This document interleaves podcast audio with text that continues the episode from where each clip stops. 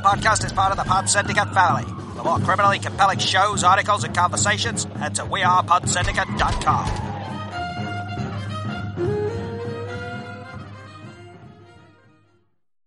Hello. And Welcome two. I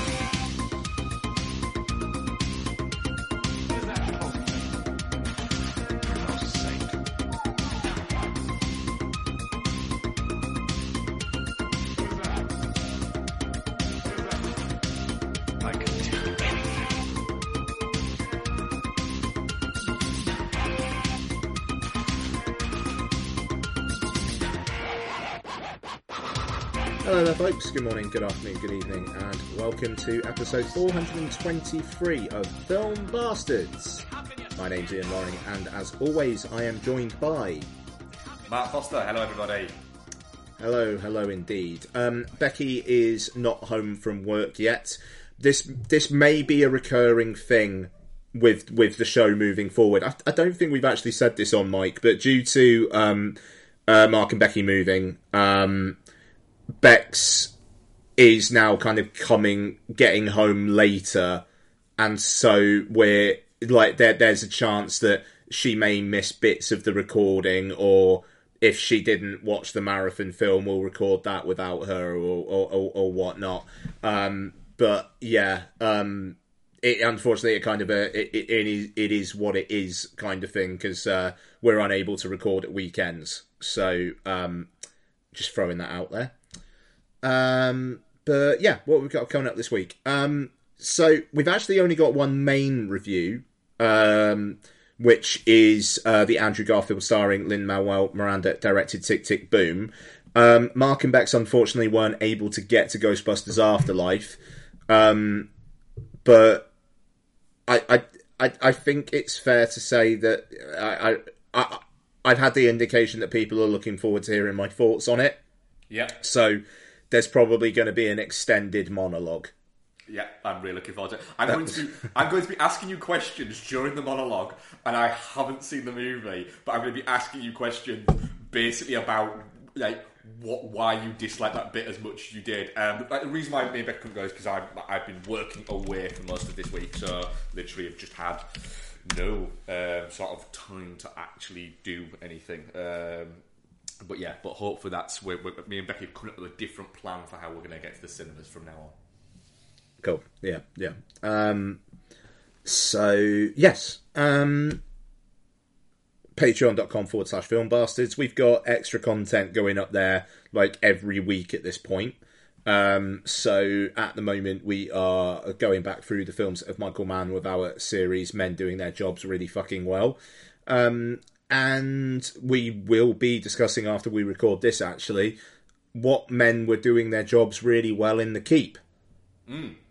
It's uh, it's an outlier in uh, Mann's filmography in a number of ways. Yes, absolutely. uh, uh, uh, to the point of where. Uh, uh, uh, we probably should cover this with Keep, but I'm going to say it now. To the point of where, at one point, about 10 15 minutes in, and Becky had seen the Keep a few times before, she paused it and turned around to me and went, Wait, are you sure this is the same Michael Mann? Yeah. But yes, uh, what one hundred percent. So, um, I'm yeah, I'm looking forward to um, us getting into it actually because that that film's fucking fascinating. Um, so we are podsyndicate.com. Uh, you know, listen to our uh, the other like-minded podcast, Chin Stroker versus Punter, his film, her movie, uh, the Iron sequel, um, the Rewatch Project, uh, Entertainment Landfill. Um, yep, um, and I, I, Yeah, I'm going to talk about it to, to make it real. But uh, Mike of Chinstroker versus Punter had an idea that he uh, tossed my way a couple weeks back. Um, we are to do a series of podcasts. I think it's to be a series of podcasts anyway. Um, basically, ranking like well, I'm coming at it. I'm trying to basically scientifically work out the best Bond movie by ranking the varying aspects of the Bond movies, and I'm going to be assigning them all points on a spreadsheet by kind of category to work out scientifically what should be my favorite Bond movie, and we'll see whether I actually agree with that. I'm fascinated by this. I think it sounds fucking brilliant. Uh, yeah, I it's going to be a nightmare. Um, but uh, it was it was Mike's idea, um, and I'm really really looking forward to it. Um, deep dive conversation about Bond would be great. I, I dearly loved doing the commentaries and the beginner's guide series for uh, like where I had guests. Um, but yeah, Mike loves his Bond, and I'm really fucking looking forward to recording that. So we'll see uh, just how big that particular project gets. But I imagine that will be on the Pod Syndicate bonus feed. It, it I would, imagine that's. I think that was the idea for the, the place for it to go, wasn't it? yeah, yeah, it would make it would make the most sense, I believe. Okay, so movie news. Um, Mark, have you spotted anything this week?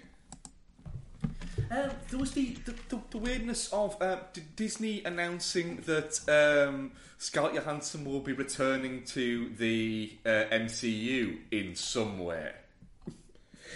Yeah, Wasn't there a thing where it's like she's not gonna be Black Widow though, or or something like that? Yeah, Yeah.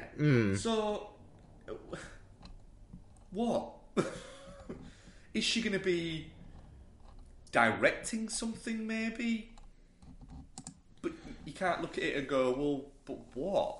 Um, or something. It just it feels a little. I don't know. Like like somebody said something and then they've gone and then they've walked out of the room and then someone's gone, wait, did you just say she's coming back? And he's gone, yeah. They go, "Hey, Is that sure? He's like, well, isn't she?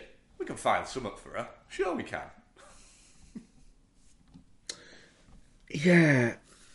Um because I mean, she's made good with Disney now, and she's going to be in that Tower of Terror film that Taika Waititi's directing.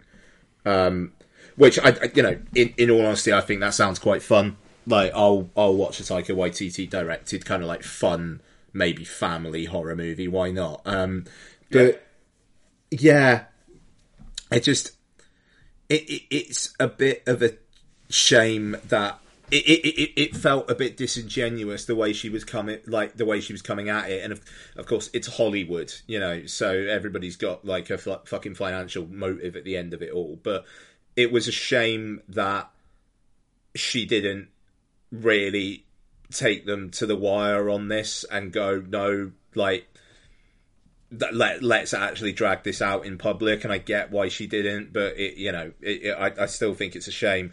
And for her to just now go okay yeah I'm I'm back in the Disney thing again. Let's it wasn't just a let's sort out an out of court settlement and away I go. It's uh, yeah okay I'm going to jump straight back in bed with Disney. It's um Yeah. You put me over to the point of where I threatened to sue you, but yeah, let's be friends. yeah it's I yeah it's a weird it's a weird dichotomy that um It really is. yeah Yeah, I, it wouldn't surprise me if she is going to be like doing the voiceover for like a series of documentaries about the uh, MCU uh, and bits like that going forward for Disney Plus. Then just pay her a shitload yeah Yeah, and just go. Remember we paid you that money? Yeah. Well, you need to do this now. yeah you could see that couldn't you you could see that yeah. Um. Okay. Cool. Uh. Yeah, I mean, like to be fair, it's you know it's Thanksgiving uh, today as we record, so uh, happy Thanksgiving to uh, those of you who celebrate it. Um, but yeah, I think that kind of means that um, there, there's there, there- there's maybe not an awful lot of stuff going on out there. No, everything seems to be focused around Thanksgiving and Black Friday. Um, so yeah, that's the the, the, the, everything I'm getting at the moment is. Uh, are you ready for your Black Friday deals? And I'm like, ah, I don't give a fuck. Yeah, um, I haven't spotted anything I've I've been after. To be fair, I mean I give a fuck because I like deals, but I haven't really sp- I haven't spotted shit. Um, so I will say, um, so Netflix have released uh, new metrics to kind of prove how popular their films are. Um, I thought it was interesting. Um, Red Notice was their number one film for the for the second week with 129.1 million hours watched. Yep, 'cause that's how they're doing it now, isn't it? So they can say rather than it's been watched X amount of times because they were getting accused of, well, that is people watching like two minutes of it. So they're now doing it in minutes. I don't, it, it's it. I mean, it's interesting. This like so. Red Notice has done 277.9 million hours overall, which is just about well, it's probably by now eclipsed the all-time record Bird Box, which was 282 million. Which Um, is fascinating that Bird Box was. It, that that fucker was a big old deal, though, wasn't it? It was, wasn't it? it I, I, yeah, it was like it was so heavily publicised like a couple of years ago um, for such a a film now that you just don't think that they would give that much time to. I mean, um, second uh, for Netflix last week was a film I've not yet seen, um, The Princess Switch Free, Romancing the Star, uh, which I think I might be watching this weekend. like your Princess Switch movies, don't you? Uh, mate, like Vanessa Hudgens only came back, uh, had said she only came back to it because she wanted an expanded role for the third Vanessa Hudgens character, Fiona, the bad girl British one. And uh, yeah, let's let's go. Um, I, all I want is a post-credit scene where her character from the night before Christmas, K N I G H T, that is, um, uh, comes into it as well. I need a. Yeah, you need you, need you need it to become a universe. I, I, I what the, the, the thing is, I mean, the Netflix Christmas cinematic universe is a thing, Yeah, and I need that to happen. I mean, I'm already annoyed uh, uh, that this is the second year in a row that we don't have a new Christmas Prince film, so it feels like they're done. Um, yeah, it does, doesn't it? If we you only only a ha- third one now, yeah, it, it's Right, a fourth one, mate. There's been Would three. fourth. Yeah, Jeez. yeah. There's been three of them. Yeah. Um, uh, you had a, Chris, a Christmas Prince, a Christmas Prince Two, the Royal Wedding, and a Christmas Prince Three, the Royal Baby. Um, so um, yeah, uh, but and the fact, next year number four. The royal baby goes to college. oh, that'd be great. I'd, I'd, I'd watch it though. But I mean, it- like, they, what they need to do, Vanessa Hudgens needs to get off the princess switch and get back on the night before Christmas. I want a night before Christmas too. Um, and uh, oh, their third film is actually a film I will talk about later on, so I'm I'm to leave that be. But it's. I don't know. It, it, it's interesting this though because hours watched. It's like yeah, but some films are longer than others. That's not a fucking metric. Nope, it's not.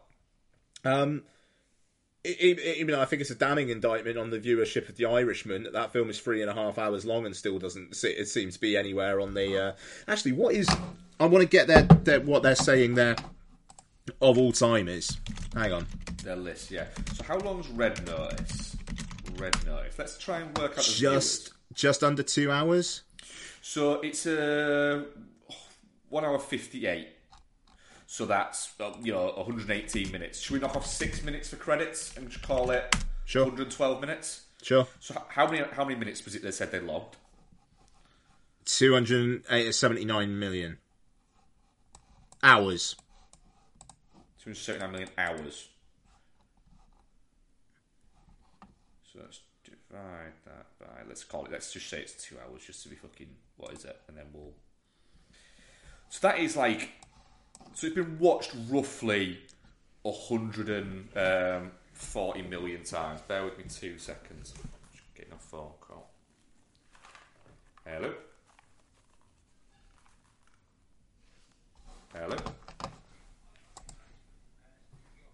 Hello, bud. You alright there? Again?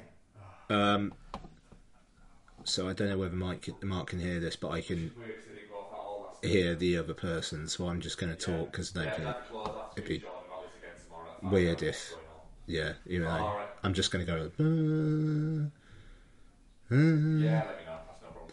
Ian, try and cut this bit out. Let's see if it, you remember. If I don't remember, guys, can you all tweet me kumquat, please? That's kumquat.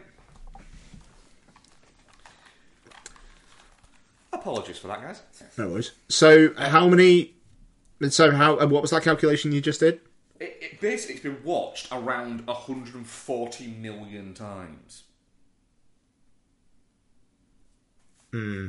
So if you were to let's say the average cinema ticket price across the globe is because you've got to remember it, it, that some places are cheaper than others. So let's say it's eight, eight. Let's say let's say it's ten dollars, Sure. right?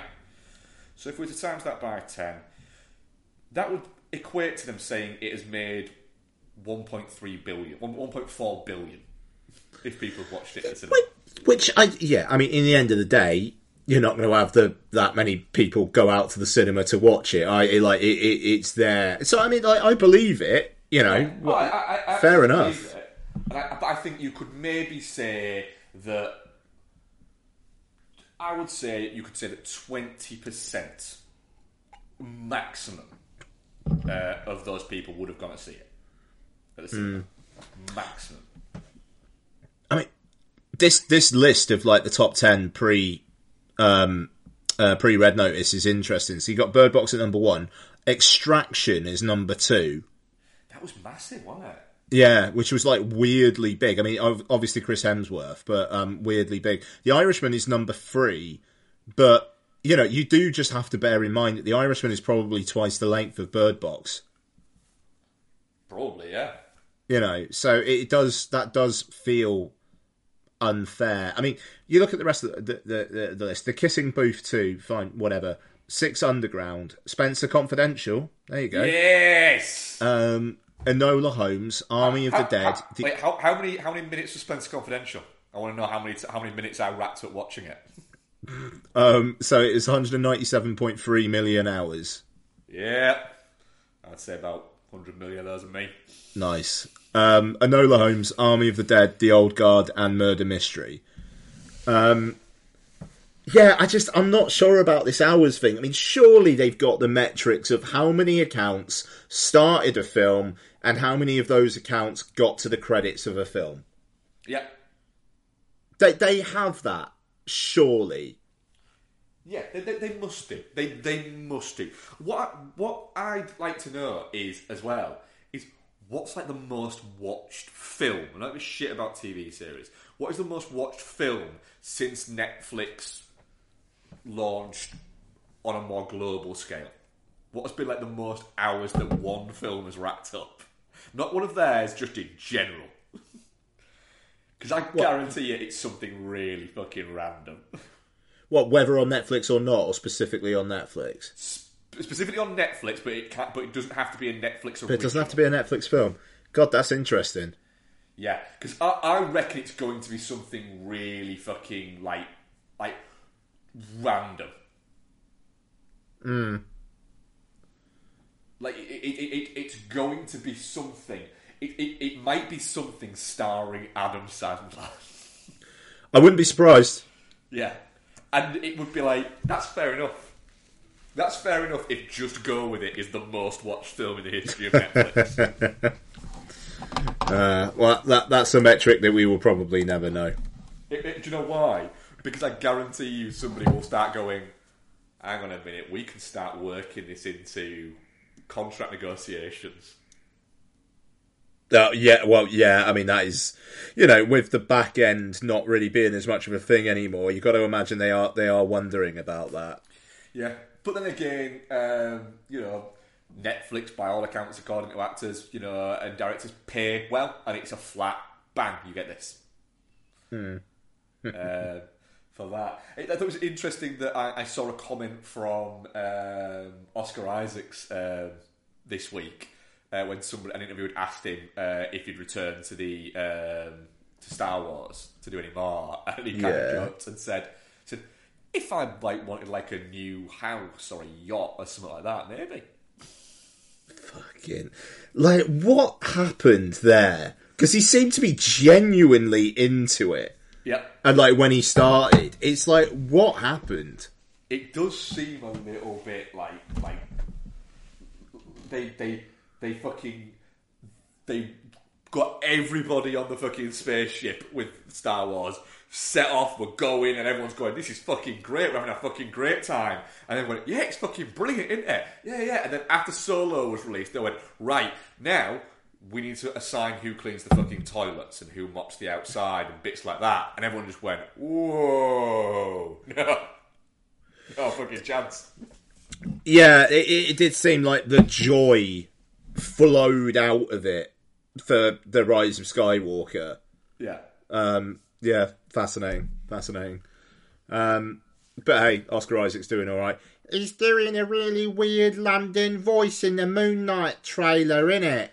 Have you seen that? Yeah, it Yeah. is a- I mean, that's a freaking good segue. Um, it, it, it is it is a weird voice. You were looking at going, oh, oh, why are you doing that? Yeah, so so odd. Um, in terms of trailers, I don't I don't think I have many. I've got one that I can specifically remember, so I'll throw to you first. um, not that many. Again, there's not been that much come come out. Um, watch the trailer for Dog, the Channing Tatum movie. Oh yeah, okay, I didn't see Um, that. Have you not seen it? No. Um, it basically it's from what I gather, um, Channing Tatum plays a um, a semi-disgraced ranger who, to get back in with his unit, uh, they tell him that he has to essentially take this retiring um, ranger dog, get it essentially from one place to another, but this dog will only will, is a bit of a dick and will only listen to one person, and that person's dead. So he Wow, to kind okay. of make friends with this dog and get this dog going for what is it? So it just looks a little bit like a slightly funny comedy. Uh, look at Channing Tatum, isn't he hot again? Um, and he's got a dog this time, tearjerker. That I was watching the trailer for, going, yeah, I'll watch that. Bloody hell. Okay. Yeah, it's literally just called Dog. Dog. Dog, dog, dog, dog. Right, okay, fair enough. Any more? Uh, no, but you're going to say one, and I'm going to go, fuck, that's, yes, that, that. I, I don't think I don't think this to be fair. Uh, the DC League of Super Pets. Yep, didn't watch that. Right. do, do you know who voices Superman's dog in this? No. Is this a genuine thing? Yep. Take a guess. Ah, DC League of... Take a guess. Who voices Superman's dog? S- Superman's dog. Yep. Um, so someone who probably would have played Superman if he was given the choice, but doesn't really look like your proto Superman, but does is like an action hero and loves being in things. He loves being in so many things. Jason Statham. No. Is it The Rock? Yes. Oh God. Yeah. He also he also said this week that he'd um, that he'd quite like to play Bond, didn't he? Yeah, he did. I'm very glad that will never happen. It will never happen. Yeah. Like that will never, never, ever, ever happen. So that's Yeah. fine. He can like that all as much as he wants. Um, yeah, he's playing Krypto Superman's dog, um, and a bunch of other pets get turned into super pets. Um, Kevin Hart plays one of them, so it's Dwayne Johnson and Kevin Hart together again. Um, I'm just having a look at this. Uh, oh wow. Oh, who's is Kevin Hart? Who's Kevin Hart's dog then? no, no, Kevin Hart is a dog. Oh, he's a dog. I don't want to watch this. Yeah, I mean, like to be fair, it's probably the only superhero thing I'll get lots to watch because animals are involved. Um, who the fuck else is in this? Um, Natasha Lyonne, Oh, yeah, Keanu Reeves is in it. Keanu Reeves. Yeah. Who the fuck's Keanu Reeves playing? Uh, undisclosed role. Okay. Oh, of course, John Krasinski's fucking Superman. Yeah. This I, I don't want to watch this. there's a big there's a big thing in my brain just going, why? And I know why. It's because kids will watch it, and that is fucking. I'm fine with that. I mean, Marc Maron is playing Lex Luthor. Yeah. That that that'll do. That'll Yep. do. Um, God, I'm gonna watch this, aren't I? see what's out that week, but I'll be watching it. Does it look any good? Not not particularly. No. I thought you were gonna say that. It just, I don't know. It's like The Rock as Superdog. Of course, yeah, Yeah, it- sure, it- he'll be so earnest, won't he? yeah, yeah. And there's gonna be a smell butt joke. Mm-hmm. And there's gonna be a point where a dog is licking itself, but you'd see it from like the behind angle or something like that. That would be fun. Yeah, yeah. Yeah, I, yeah, whatever. Just very, very, very whatever. Someone at some point's gonna say paw power. Uh, uh, that'd be nice. That'd be great. That'd be great. Um, okay, we're racing through it today. Oops. Um, the one where we need a bit of filler. And we're fucking like, boom, we're done. yeah, yeah, kinda. Um, Usually when it's about an hour, we get to this point.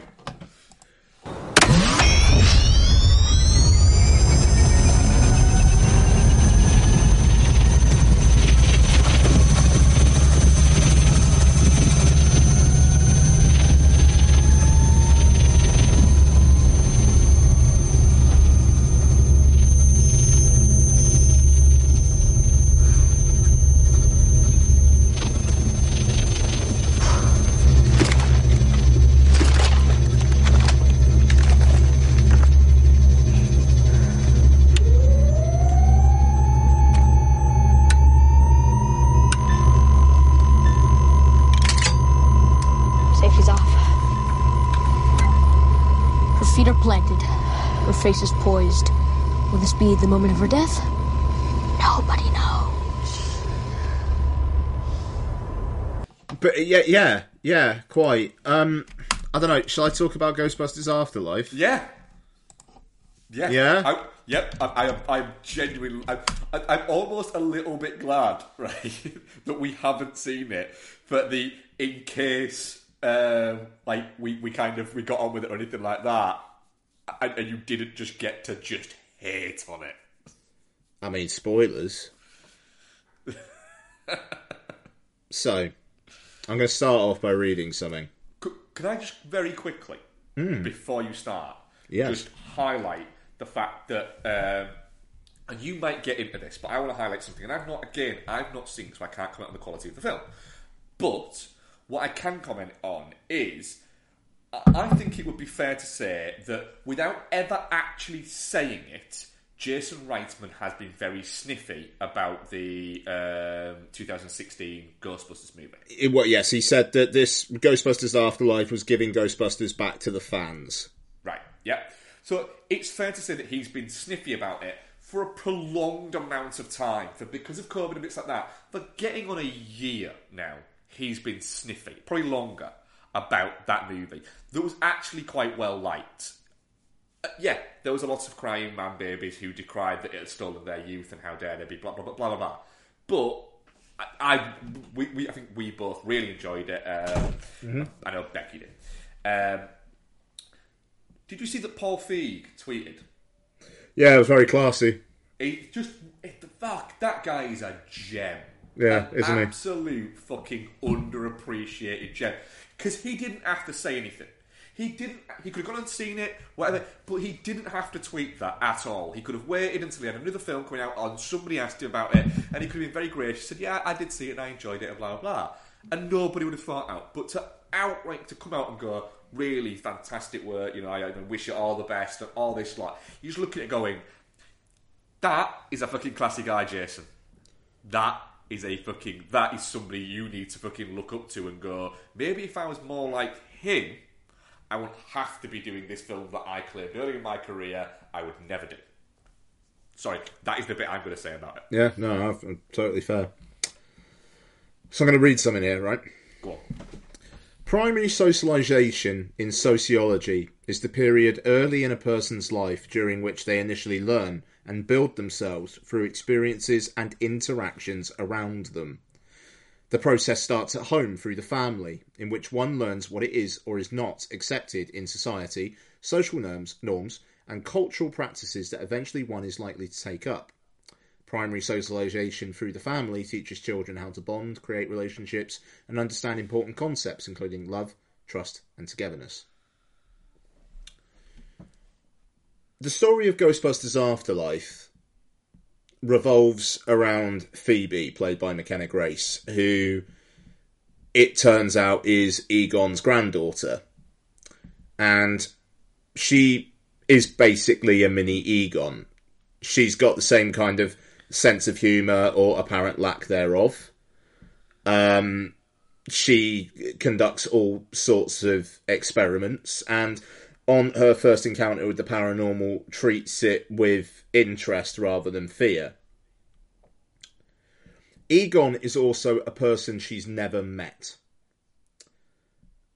Also, her mother, played by Carrie Coon, hates science and has no interest in it whatsoever, as Egon basically abandoned her as a child. So, my first my first point here is Jason Reitman has created quite the damning treatise against the concept of primary socialization with Ghostbusters Afterlife. Um, and I wasn't too sure what the point of the film was. I'm assuming that's why he did it. Um, um, oh, or, of course I'm not. Um, so Ghostbusters Afterlife, honestly, I went into it going, if I'm gonna like it, I'll say, I'll admit I liked it, but I will very much say, and I hate that I'm saying this. I, I, I said that to you Yeah. like last week.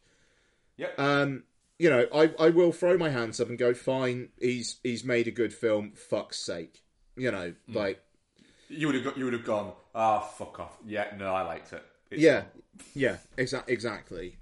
Um, so first off, you've got this this this character Phoebe, who is Egon, but there is no fucking reason whatsoever in the film that she is Egon, except for the fact that her grand a granddad who she has never met is Egon, and it makes no fucking sense whatsoever. Um. Also, right, how old is Carrie Coon? I meant to look this up. Carrie Coon is forty. 40. Okay. So, take a real life age into account. This film, let's say this film was shot in 79, uh, in, uh, sorry, nine, uh, 2019. Yeah. So she was born in 1979. She's Egon's daughter, and she was born five years before the first Ghostbusters film. Yeah. there is a point made that he abandons his family when he discovers like a, a threat basically and he just drops them but when the fuck did he have this family Yeah. He doesn't have them in Ghostbusters or Ghostbusters Part Two. no there is no there is no way that egon has had a family in ghostbusters unless he's already left them and doesn't talk about them Is that the threat though? The Ghostbusters is that the threat that he's talking about that they're mentioning? so the threat that he leaves them for happens like he basically fu- like abandons the Ghostbusters as well. So it must have happened after Ghostbusters 2. But if it happened after so if it happened after Ghostbusters 2, but by then Carrie Coon would be 10 years old, again, doesn't make any sense. No, it doesn't. Um so the story of this film and uh, uh, uh, uh, Mark said all spoilers all the time he doesn't care. Yeah, I don't care. Um, so this film starts with um, Egon driving away from some sort of ghostly threat, and then he basically gets killed in his farmhouse. Um, and then uh, Carrie Coon basically inherits the farmhouse. Carrie Coon's character is one of the world's useless mothers. Just one of the definitive useless mothers in this film. She doesn't seem to have any job. Um, She's kind of constantly passive aggressively taking the piss against Phoebe. And she's raised um, a son, played by Finn Wolfhard here, who is just one of the most ineffectual, fucking feckless idiots you'll ever meet. um, they inherit this farm, and um, Phoebe becomes friends with a kid called Podcast. I, I just noticed that because I just looked at Paul Rudd's character and it said Phoebe and Podcast's middle school science teacher. The kid's called Podcast. He calls himself Podcast. I was listening. I was listening to the Film Junk podcast earlier on today, where they said that doesn't make sense. The kid would be a YouTuber, That's a fair point. And that's because this film was written by men in their forties. Yep. Um, and it's like, yeah, fair enough, bang to rights. So I will stop and I'll say Logan Kim, who played podcast, I thought I thought he did a decent job. Like he was, he was fine. He was fine. McKenna Grace, who plays Phoebe, does exactly what she's supposed to be doing in this film. She's playing fucking Egon. Um, and she's fine. You know, this th- th- th- those two are absolutely fine. Um, so d- d- yeah, Paul Rudd plays a geologist turned Sunday school teacher uh, who takes a liking to Carrie Coon. Um, basically, because according to this film, she's one of maybe three women in the entire town. Um, which leads me to another tangent. I'm feeling like no one's business here, so you know. But this film feels like it cost seventy five million dollars, and it feels like one of the reasons why they shot it as cheaply as they did is the fact that there are fuck all extras. um, this town looks deserted basically the entire film, um, and it's really, really noticeable. It's odd. It is odd how barren this town is. And you could probably say, well, it's supposed to be like a dusty old town where n- nothing ever happened. No, no, no. It- it's a town in America. There's more than like maybe 20 people in it. Um, so Paul Rudd takes a liking to her for no reason whatsoever, other than she's basically she is the only woman of an appropriate age in the town. Um, the film goes on, spooky shit starts happening, um, and at a point, uh, Paul Rudd is in a Walmart. He sees a bunch of mini Stay Puft Marshmallow Men. Um, and there's a big beastie. You see this big beastie coming out of a like um, s- statue earlier on. It's like, oh, they're doing that Rick Moranis thing again, where it chases him, and then he becomes the keymaster or the gatekeeper. Oh, I wonder who's going to be the other one. Oh, Carrie Coon. Right, yeah, okay. So we're, we're doing that again, are we? We're just going to do that again. Oh. Um. So yeah, this is like Gozer or Zuul or whatever it was from the first one is back. Yeah, Gozer. Gozer. Yeah. That's that that that, that that's it. Um. At one point, McKenna Grace has a phone conversation with Dan Aykroyd, where Dan Aykroyd gives one of the worst performances you may ever see. Um, it looks like it was shot in a day, but he's trying really, really fucking hard to have the Ray energy from the uh, from the original films. And uh, yeah, because the thing is, Dan Aykroyd, and I love Dan Aykroyd, um, but Dan Aykroyd hasn't been able to do it for a long, long time now. No. Now, the thing is, I'm going to put another positive in there. When Bill Murray rocks up for five minutes, hmm. he feels like Venkman. Like, it, it feels like he's just slipped right back into that role. It's weird. But he can still do it though. That's the thing. But it, it, it's like just that that energy, like with, with you know, lately it's kind of that energy, but of, uh, like a more chill version. Hmm. Here, he's got that twinkle in his eye that he had in the first film. Like fair play, I like Bill Murray in this film. I could have done with more of him. Like when those three come back at the end, it is so brutally were they even on set with the other people Um, does, it look, does, it look like you can go? I can basically see the lines where they weren't together. yeah yeah yeah yeah um um there is a kind of a love interest for Finn Wolfhard a uh, a uh, a woman of color um who no joke becomes a ghostbuster for about 30 seconds and then gets turned into a dog and sits out the rest of the action in the third act.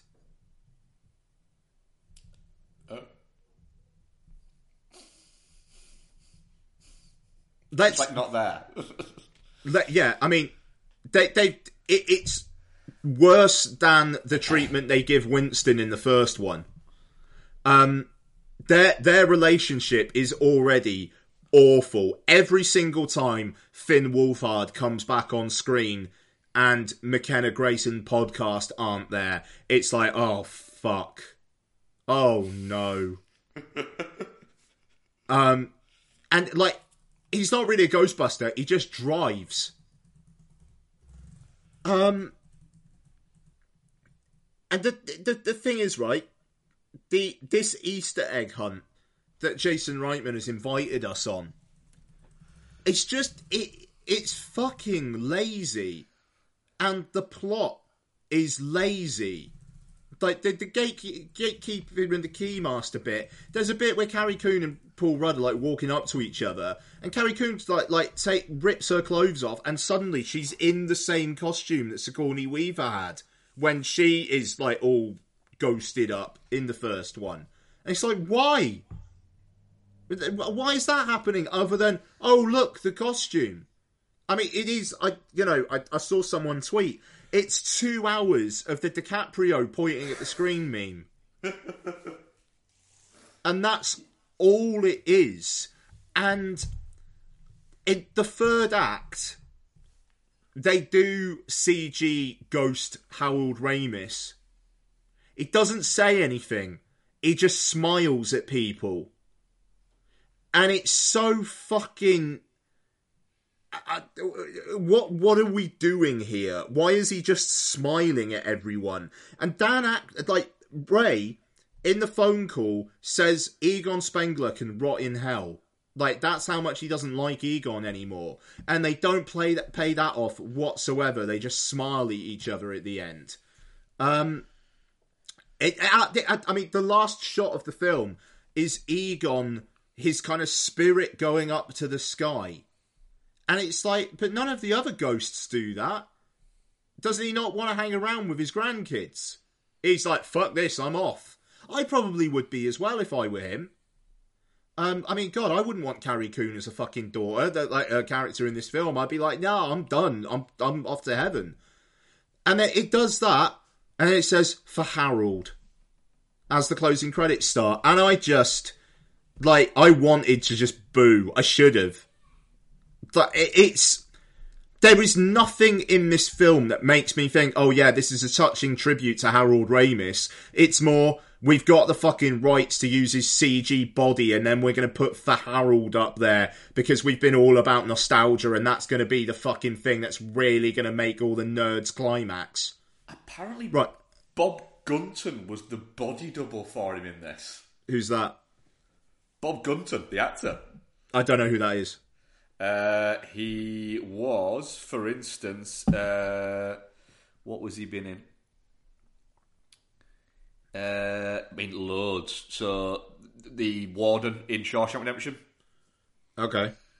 Um, yeah, been a character actor. If you, you Okay, look fair enough. Sorry. you, yeah. like that. But yeah, but that's just mad that Bob Gunton played the body double for fucking Harold Ramis. Yeah, in and, and- I mean, it's it's weird because it's like Olivia Wilde plays Gozer. Um, like J.K. Simmons is in the film for about ten seconds. You know, you've got- you've got these people who are coming to play, and I'm just like, why? Other than Jason Reitman's their friend, you That's know, it. or and uh, you know, and it's it just it was it was everything I thought it was going to be. It was manipulative. It was pandering. It it feels like two hours of fucking nerds. Will this do? Like it feels like Jason Reitman wants to beat up the film. Um, and oh god, there are lingering shots of like the proton pack that it's like it feels like they've precision tooled it to be just enough time for someone to jerk off. um, and it it it I, it was pathetic. This film, um, it's soulless. That the only like the, people are saying that there's joy in it. Yeah, fine. What? Because like a kid turns on a proton pack and there's a smile on their face. Oh, also, actually, one other thing before I stop. Um, Paul Rudd is presented with this ghost trap in the trailer. He's like, "Oh, cool, a re- like a replica," and it's like it- it's made obvious that it's a real thing. So, what is his next idea? I'ma open it. He gets Phoebe and Podcast to help open it, which releases a fucking ghost. He's an idiot. Like, why would you do that if you know this thing is real and you know what's in there? Um, yeah. it it like honestly, it did my nut, and like really, one of my biggest problems with it is the fact that you've got a mini fucking Egon, despite the fact that she never knew her grandfather, and her mum raised her in a house that didn't like fucking sci- doing science, and her brother doesn't. Her brother's a fucking idiot. Like it. I yeah, I mean, it is one of the bad films, uh, one of the worst films of the year. Jason Reitman is a fucking hack. Um, and I really, it's not going to, annoyingly, but I hope this drops like a fucking stone at the box office next week. The fact that it opened as well as it did, I get it, but don't fucking fall for it, Jordan.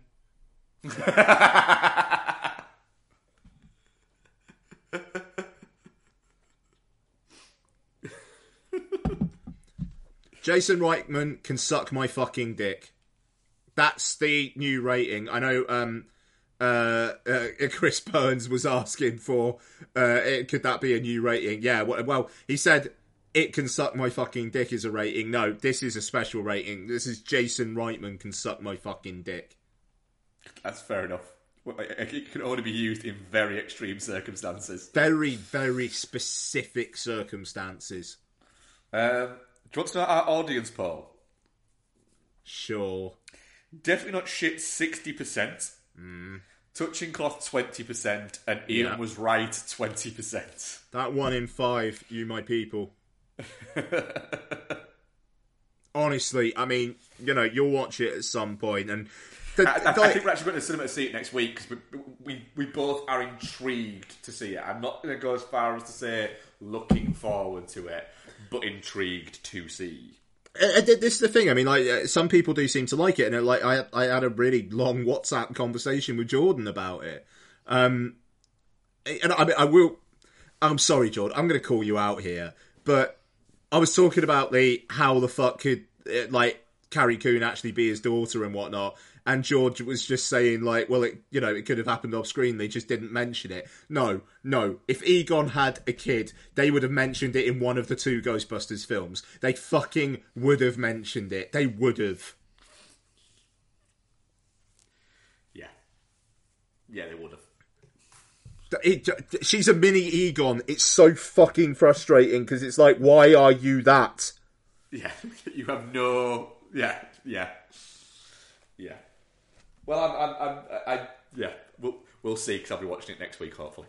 Uh, I, I, you know, I, I, I, I both hope and don't hope that you get something out of it. Like, honestly. It, it's that nightmare. It's like I hope you like it, but actually I don't. I hope you hate it too. Yeah, yeah. Um, and I mean, like to be fair, Noel was like in the middle. He was like he was with it until the third act, and then he basically told the film to fuck off.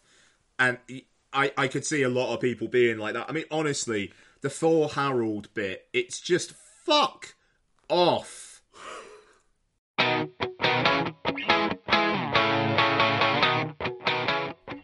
Have you ever wondered what so-called family films will scar your kids forever?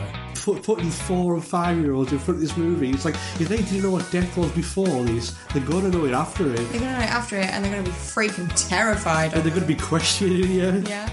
Or do you have the slight suspicion that your loved one has a cold, dead heart? Yeah, the Dark Knight has got like all the orphans and like, oh no, we're gonna die. They did not build up those orphans at all. In my head, it's like, kill them. Then look no further. The His Film Her Movie podcast is the show for you. It's the movie podcast that celebrates the contrasting cinematic tastes of its hosts. So join Jordan and Lauren every week on their unique journey through the land of the silver screen. So if you're looking for a few laughs, some fun film related chat, then get involved. You can find us on Apple Podcasts, Spotify, Stitcher, or wherever you get your podcasts.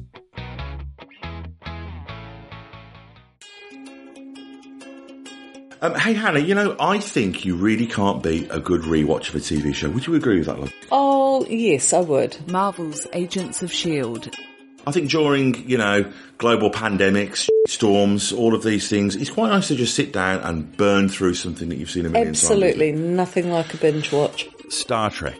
Babylon 5. Because you could sit there for hours looking at serial killer documentaries. Absolutely, uh, that doesn't make you a weird person Uh, at it all. doesn't. Yeah, you could watch documentaries that all seem to be about women killing men. Love you, darling. You could put off watching Daredevil for the 30th time. Harry Potter.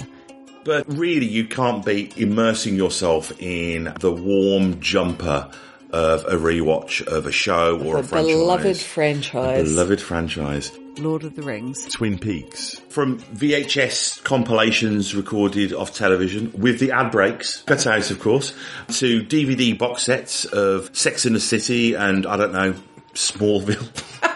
Farscape. Quantum Leap. To giving up finding new content on Netflix and just having a comfort trawl through Star Trek The Next Generation or Parks and Recreation. I think that we can all agree. There's a lot to be said for that. You can't beat a good rewatch. So, with that in mind, join Hannah, and Mike from Chinstroker vs. Punter as we burn through some of our favourite franchises and share our immediate reactions to each instalment in both spoiler and non-spoiler sections. To do that, do a search for the Rewatch Project with Hannah and Mike on Apple Podcasts, Spotify, or whichever your favourite podcast provider may be, or go directly to anchor.fm forward slash rewatch project. We are proud members of the Pod Syndicate family of podcasts.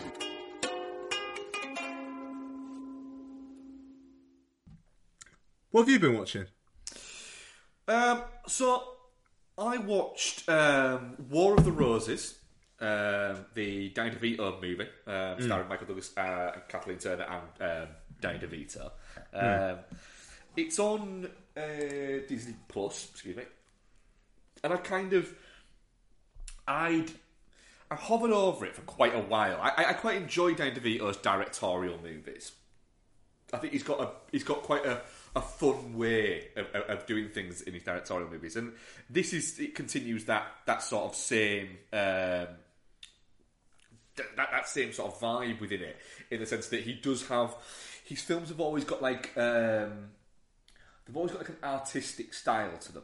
They're never just straight shot movies. Yeah. And so in this, he plays a um, a divorce lawyer who essentially is trying to get a client, and to do this to get this client, essentially he's telling the story of um, Kathleen Turner and Michael Douglas's essentially romance, marriage, and divorce of how you know how much how they fell in love and how much they loved each other, and then how much they fucking hated each other, and it runs like that. Um, and it's this it's but it keeps on sort of like flashing back to him telling the story. Um, and it's got this weird kind of sweeping way as he'll start telling the story. And you kind of, it, it, you never actually see the guy's face that he's talking to. Um, it- it's all focused on on Danny DeVito, who is playing like the, the smarmiest lawyer you can. But every time he's sort of talking about it, he comes back to him. It's like the camera's following him round, and then he'll look up at the camera, and he almost looks like almost dead in the camera, and then it'll pan back out from him into the next scene, which is another scene of, uh, of Mike Douglas and Kathleen Turner, as everything's starting to go more and more wrong um, throughout it. Um, it, weirdly, although we are all spoilers all the time, I'm not give too much away because I think that, that people should go and see it because it's a it's a fucking great amount of fun uh, and it's made me decide that I am going to go back to rewatching some of DeVito's uh, directorial bits because I always do. I say I do really get on with them. Um, so things like um, Throw Momma From the Train is a really fun movie. Um, and what else is there? Death to Smoochy is brilliant and very underseen. Um, I remember having to get Death to Smoochy um, imported from the US uh, on DVD because you couldn't buy it in the UK. Sure. Yeah. Yeah. That sounds right. Yeah, uh, and it just never got what is it, and it's a it, it was like a massive flop. Um, even though it, it cost like fifty million dollars to make. Fucking hell, that's crazy. Yeah, I think it's because it was at that it, it was like the height of you know Robin Williams was was was a big you know was a huge star at the time, and Ed Norton was very much you know the up and coming you know new fucking hot shit guy. Um, and yeah, so it cost a fortune. Then never actually did anything really because I don't even think it got released anywhere outside of the US. Um, and then um, decided to watch My Cousin Vinny because I own it on iTunes. Because of course I own My Cousin Vinny on iTunes. Oh yeah. Yeah. Um, My Cousin Vinny's a fucking great movie. Yeah, man. Yeah, it's a great It- time. it's it's one of those it's one of those quintessentially um, 90s movies um, that was you know that it was made before digital cinematography it was made before special effects kind of existed. And it was like this was it was this was the comedy movies you got um, that wasn't trying to be too political um, wasn't even trying to be satirical. It was just fucking small town. And you had a lot of them um, ranging from the late 80s through to the early 90s so things like um, Doc Hollywood the um, Michael J. Fox movie which is another really fun movie. Um, in Welcome to fucking Moose Mooseport the um, Gene Hackman's last film. Another one of those where you have big city big shot comes to small town and is fish out of water. Um, and in that you get Joe Pesci. And the weirdness of having like this is Joe Pesci and his girlfriend played by Marisa Tomei who won I'm fairly certain I'm saying she won an Academy Award for Best Supporting Actress in this Yeah, that's right. Yep. um, and the thing is normally like you, you'd look at it and you'd go you go, really? You know, Marisa Tomei is with Joe Pesci, but it makes sense within the movie. You can see them being a couple. yeah. Yeah. Absolutely. Um, and it's the, the oddity of. I think Joe Pesci is a fascinating actor that doesn't get spoken about anywhere near as much as he probably should. Probably because he, he he's hardly made anything for getting on twenty odd years. Um, but the fact that you've got within like a like a five year period, he's done Goodfellas, this, Home Alone, and fucking um, Casino, and then a lot of other ones thrown in the mix there. It, it's almost like if you could take Goodfellas, Home Alone, and this, which were all made within like a two year period. I think you could do a convincing of people that they're not the same person. that, that, that, that if you could say to somebody, no, no, no, they're, they're, they're brothers, they'd be like, ah, fuck, they do look a little bit alike, but they're totally different. It's like, yeah, I know, they're fucking the same person. It's so fucking odd that he can go from Goodfellas, outright comedy, to uh, outright fucking villainous, to um, slapstick in Home Alone, to just pure comedic within this is is just fucking brilliant. Um, and Marisa Tomei is an absolute fucking delight in it, uh, and you can see why she won the Academy Award. And I remember for years there being like this real sort of sniffiness about it, and it was often posted out there um, that you know it was the like almost like a, a bit of a joke that she won it for this. Um, but go back and watch it because she's fucking brilliant, and I'm glad that she's now become like a bit of a a bit of a treasure for, for everybody Yeah. um, for this. It's it's but yet my cousin Vinny is just it, it's such a well pitched movie. You know, to the point of you've got um, Ralph Macchio not knowing that he's that, that he's confessing to the what is it, and keep on going. Wait, I shot the clerk, and they're going, yeah, and he's going, I shot the clerk, and they're going, yeah, they're going, whoa, wait, no. it just kind of makes sense. Nice. No, I, I haven't seen that film for a long fucking time, but yeah, that's solid. It's a fucking great time. It's one of those um, kind of lazy midweek watches where you can just go, I need something that is that all it's trying to do is entertain me. Because it's not trying to poke fun at small town America. And it's not trying to poke fun at city folks. It's just kind of throwing out the differences of the world. And there's there's particularly nobody there's no real bad guys in it. Um, even the um,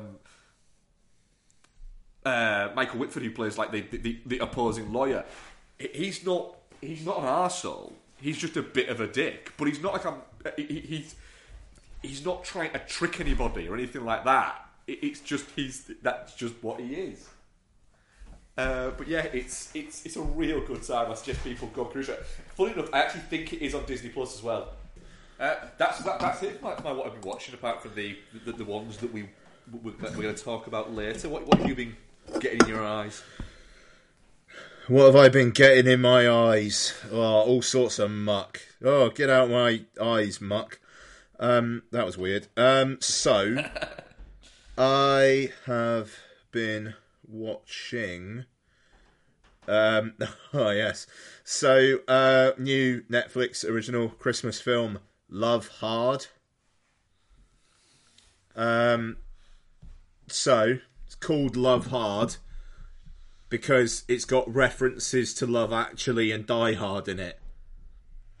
Like that's kind of it's kind of what it is. So um okay, so Nina Dobrev, uh she of um Kumquat fame from Triple X Return of Xander Cage, um but also uh, Donna tells me the lead in the Vampire Diaries.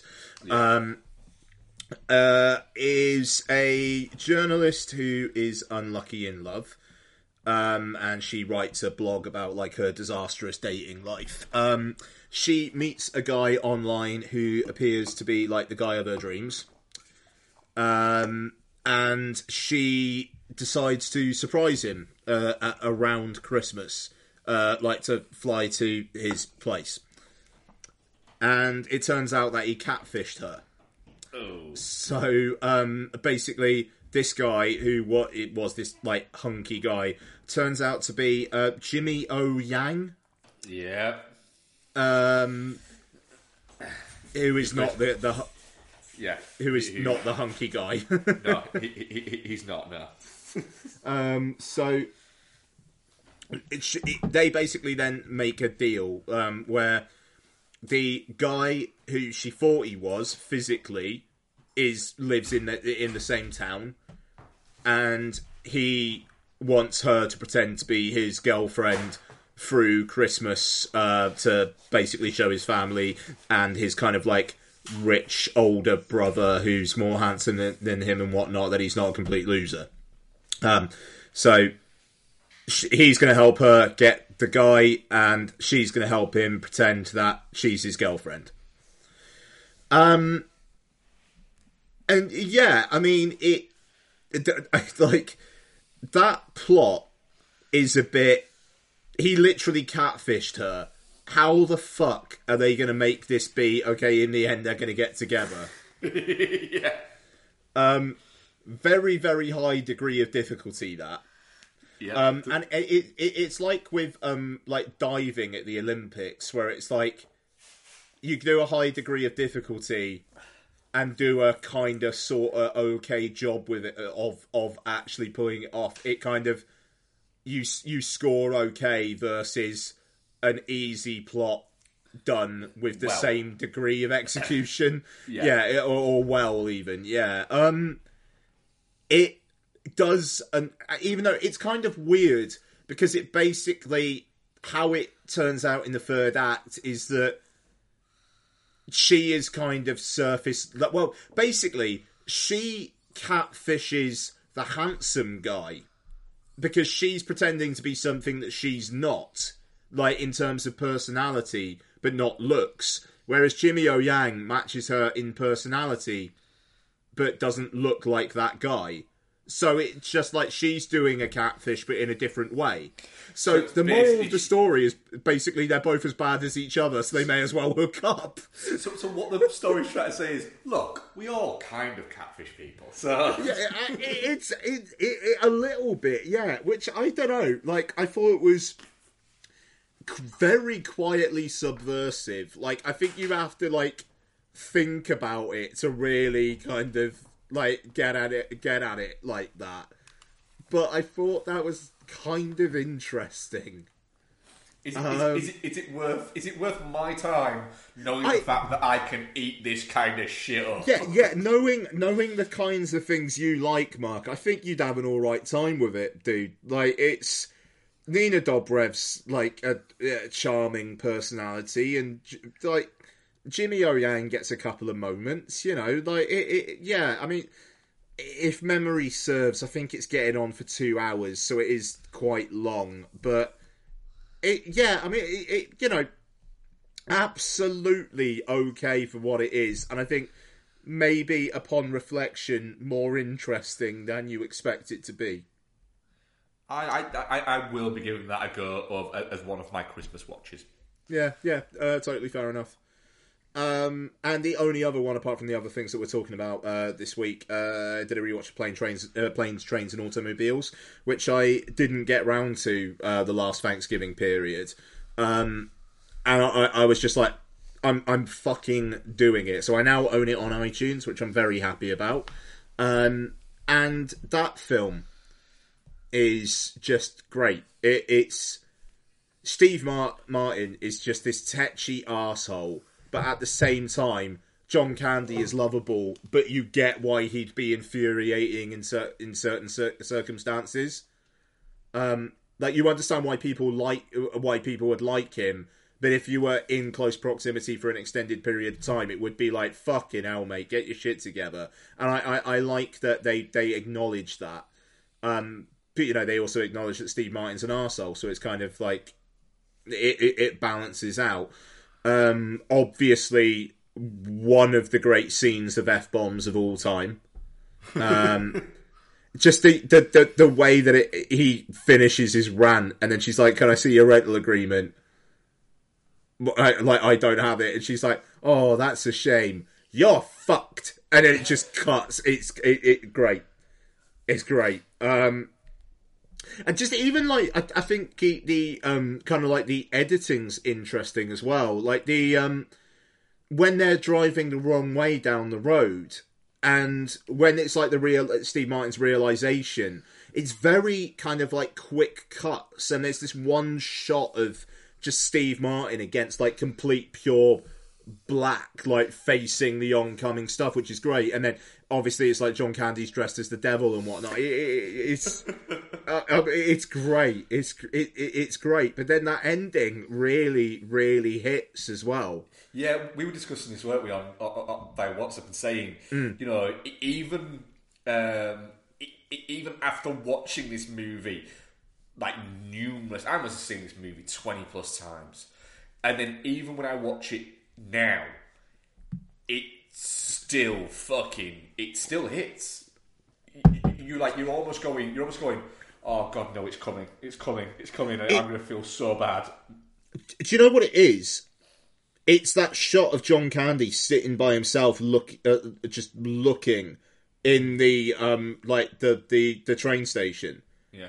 and and and Steve Martin just being like, Dell, what are you doing here? You know, and just that how alone he fucking looks in that shot. It, it- I mean, like the the the composi- the shot composition's on point, but Candy as well. You know, it it oh, it's great. It's great, and also I will say the like the gay panic moment in the film. Um, I think is nicely undercut by how they they just then start talking about did you see the game last night or last week or whatever and like like like machoing it up and it almost shows it as like look how fucking stupid these guys are Yeah. Yeah, yeah like so I I Yeah, I I, I, There- I there- think ma- there's, there's there's no. It, they managed to get it with there being there's no homophobia in it. There's just that was awkward. yeah yeah I mean it, you know it's not Ace Ventura no, you know, it- like it, it, it, it's not quite there, and I get that there, there, there is a part of the joke of oh look at these guys like waking up holding each other and whatnot, but I, I, I don't. f- It doesn't feel as cancelable as a lot of stuff from the era. it is one of those things where if somebody if they tried to cancel it for that, it would be like oh Fuck oh, off. Yeah, yeah, yeah, yeah. It, it, yeah. it would be a pick your battles and pick them fucking better. Yeah, e- exactly. 'Cause, I mean, and that is like the only moment of that. The the the, rest of it, i- i- you know, there's some snarky stuff and whatnot, but none of it is even going into those kinds of levels. So yeah, it, it uh, great, great, uh, just terrific fucking film. Yeah, it is. And the the, the one thing that always strikes me this film, a real oddity uh, within this film that always makes me go, God, this is so fucking weird, is the fact that the, the use of credit cards. It being like this really weird thing. and it's like like the fact that that most people didn't have like that that debit cards didn't exist. No. You know, it, it's it. That's almost like now trying to explain to somebody, you know, what what you used to do before, like Google Maps. Not being able to use the phone if you were using the internet. Yeah, But yeah, it's bonkers. Like you watch it and go, "I'll just check your online bank. Oh, none of these things. The internet didn't exist. yeah, crazy. And just, hi like- everyone. Hey, Bex. Um, I just want to play one of just the great all-time line readings as well. Yep.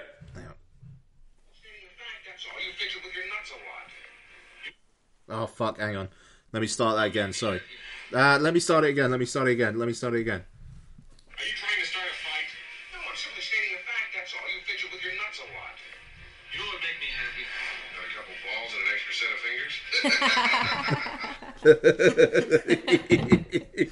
and it's the the thing is obviously it's, it's a podcast, but the look on his face when he's fucking saying that as well, it is incredible. Ho- Honestly, John Candy was like one of my early movie fucking heroes. mm. Um, like, like an obsession uh, uh, of like wanting to watch everything that he was in, and I, I, I, you know, I was just getting into like like movies, and I'd started watching, and I'd watched like quite a lot. Uh, you know, I pretty much cleared out all of John Candy's sort of early movies that I could get hold of, but because again, this was back before streaming and bits like that, and in the early days of. of video, so I'd watched so much, and I was like, "This is fucking great. This guy's a fucking genius." And then he died. I my mum, I remember my mum literally sitting me down to break the news to me that he died. Like it, it was, and, and I mean, like my mum was never like, never. It, she's not into films in the slightest, and she takes fucking zero interest. Um, but she knew how big he was to me, and I like I'll always, I'll always remember that, you know. And it, it, yeah, I mean, it was fucking, and she, God, even though she gave, she basically made me do like a guessing game as to who it was who died, and I came out with a few at first. I think Steve Martin and Chevy Chase were like the first ones I said, and then she, and, and I was like John Candy, and she was like, yeah. It was it, it- that was a bit fucked up that she did, did that. Thinking about it, Not gonna lie, a little Um, bit, yeah. Yeah, but I don't know. That's my mum. Um, but yeah, planes, trains, and automobiles, uh, fantastic. I might, yeah, a candy fun feels like a very worthwhile use of time in the in these cold, dark months. I might, I might do that. It is because there's there's there's some fucking like there's some great stuff like the Great Outdoors, uh, Harry Crumb. You know, you can even things put things like Home Alone within it and bits like that. But then like Cool Runnings is is fucking great. But then also as well, he's fantastic in JFK. God, I haven't seen JFK in the longest time. I, I yeah, I, It- I, it's because it's so fucking long. hmm. Oh man, uh, but yeah, no, that's that's that's me. yeah, uh, Bex, what have you been watching? Um, the only film I watched on my own um, is Satanic Panic. Which I didn't watch on my own, I watched it with Isabel. Um, and I remember kind of wanting to watch it when it came out and people being a bit neggy about it. Um, but we were we were looking for something funny and horror-y to watch, and it popped up in the in the algorithm. So we thought we'd give it a go. It's actually really quite good. It's quite fun. It means oh, good in the sense of good. And let's all remember that I am very forgiving of horror movies if they're a bit shit. They, they get a bit of a pass because they're horror movies. But yeah, it's it's it's, it's quite good fun. Uh, Rebecca Um, is I'm, good in it. I'm ever so sorry, Bex. It sounds like Mark is rattling chains. No, it's the cat playing with one of his cat toys. Like it, it just just FYI, super loud. sorry. Sorry, sorry, Bex. Carry on. Um, no, so it's it's basically about a pizza delivery girl, and she hasn't made much in tips, and then there's a order come through for a rich neighbourhood. It's after hours, but she takes it because she thinks she might get a tip. Um, and then she turns up, doesn't get a tip, gets pissed off about it, breaks into the house to go and sort of remind them that you know it's it's fairly good form to tip. I mean, I think in America delivery drivers get paid shit all, don't they? And they just Yeah. survive on their tips. They can get paid under minimum wage so because of the tips. Yeah, I think I think she mentions in it she's paid like two dollars something. Um, so she's yeah, so she and she's run out of petrol as well in her moped because she hasn't had any tips. Um, she breaks in and stumbles in on like a big old meeting of Satanists, and then happens to let on she's a virgin, and then she becomes prime feeding. So. Right, for a start off there, that's weird that they use. I'm, I'm guessing it makes fun of this that they're Satanists have ordered pizza. Do you know what? No, not really. Because that's an oddity there. How does it come up in conversation that she's a virgin? Well, no, because they've they've lost. I the was virgin. wondering. they've lost the virgin that they were going to use for their ritual, and then she's like all awkward and like kind of nerdy and shit. So one of them goes, "I suppose you're a virgin, dear, are you?" And rather than going, "No," she goes, "Well, that's a very personal question to ask." And so obviously they assume from that that she's a virgin. Fair enough. Yeah. Uh, but yeah, re- really good fun. Um, and then it's about her trying to escape from the neighbourhood, basically. Fair enough. What was on? And there's bunnies. Netflix, I think. Cool. Very nice. Yeah, good times. And then that's the only one that I've watched on my own because then me and Isabel started a Buffy rewatch. Fair enough. Well, actually, no, that's a lie. I watched Tick Tick Boom twice on my own, but I'm guessing we've not talked about that yet. No, we've not talked about that yet.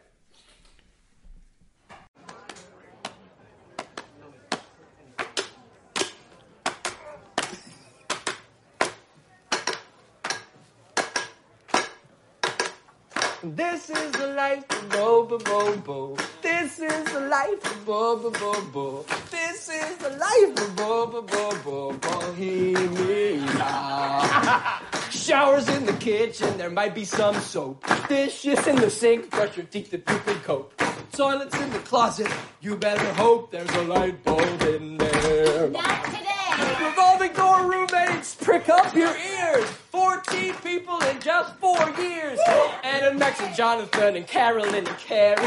David Timber, Tim was just a guest June. I remember January. Margaret, Lisa, David, Susan, Stephen, Joe, and Sam. And Elsa, the bill collector's dream who still is on the lam. Don't forget the neighbors, Michelle and Gay. The Alright, the family, then a family. Hey, the time is flying, and everything is dying. I thought by now I'd have a dog, a kid, and wife. The ship is sort of sinking, so let's start drinking before we start thinking. This is the life.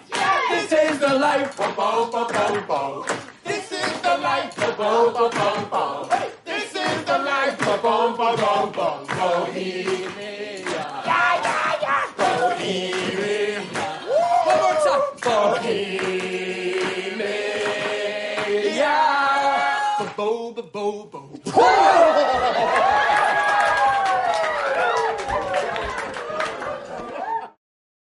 Well, let's talk about Tick Tick Boom. It's directed by Lin Manuel Miranda, and it stars Andrew Garfield, Alexandra Shipp, Vanessa Hudgens, and others. Uh, so this is the story of Jonathan Larson, um, playwright who um, wrote Rent and basically died just as it was coming out. Um, and it's okay. So it's a kind of like a telling of a period in, in, in his life where he was a, a, a struggling writer, which he turned into a play called Tick Tick Boom. I'm sorry. Um, I take it the cat's been removed. Yeah. The cat's Um, still here. The cat's toy's been removed. the, the offending toy has been removed. Like literally, was it just like a set of chains? No, it's like a, it's like a plastic um, like ring that has a ball in it that you can hit until the ball goes round. Yes. But we have wood floors, so He loves it very much, to be fair. he's, he's fucking barely played with it for weeks. Sorry, like, it's just funny. It, it oh god. Um, so yeah, um, and uh, Jonathan Larson um, made a uh, kind of like a stage play called Tick Tick Boom. So it it's kind of like an adaptation of that, while also kind of like just telling the story of his life. It, it, it an interesting kind of mix of memoir and tribute, I suppose, would be a way of putting it. Um, so Bex, uh, you watched it twice. Yes. Um, did you get anything more out of it second time round, or uh, was it just kind of like firming up your feelings on it? Yeah, I think because I, I watched it first time and was really like, fucking wow, that was something special. And then I thought, well, hang on a second, maybe I was just, maybe I was just in the mood for something like that, and I'm being a bit generous. And well, eh, a bit that, and then a bit. I, I, I really, because I'd enjoyed it so much, wanted to rewatch it. But I thought, well, I've already watched it, so I'll kind of have it on in the background while I'm potting around doing some bits of housework, and then, but I won't really need to pay attention to it because I only watched it last night.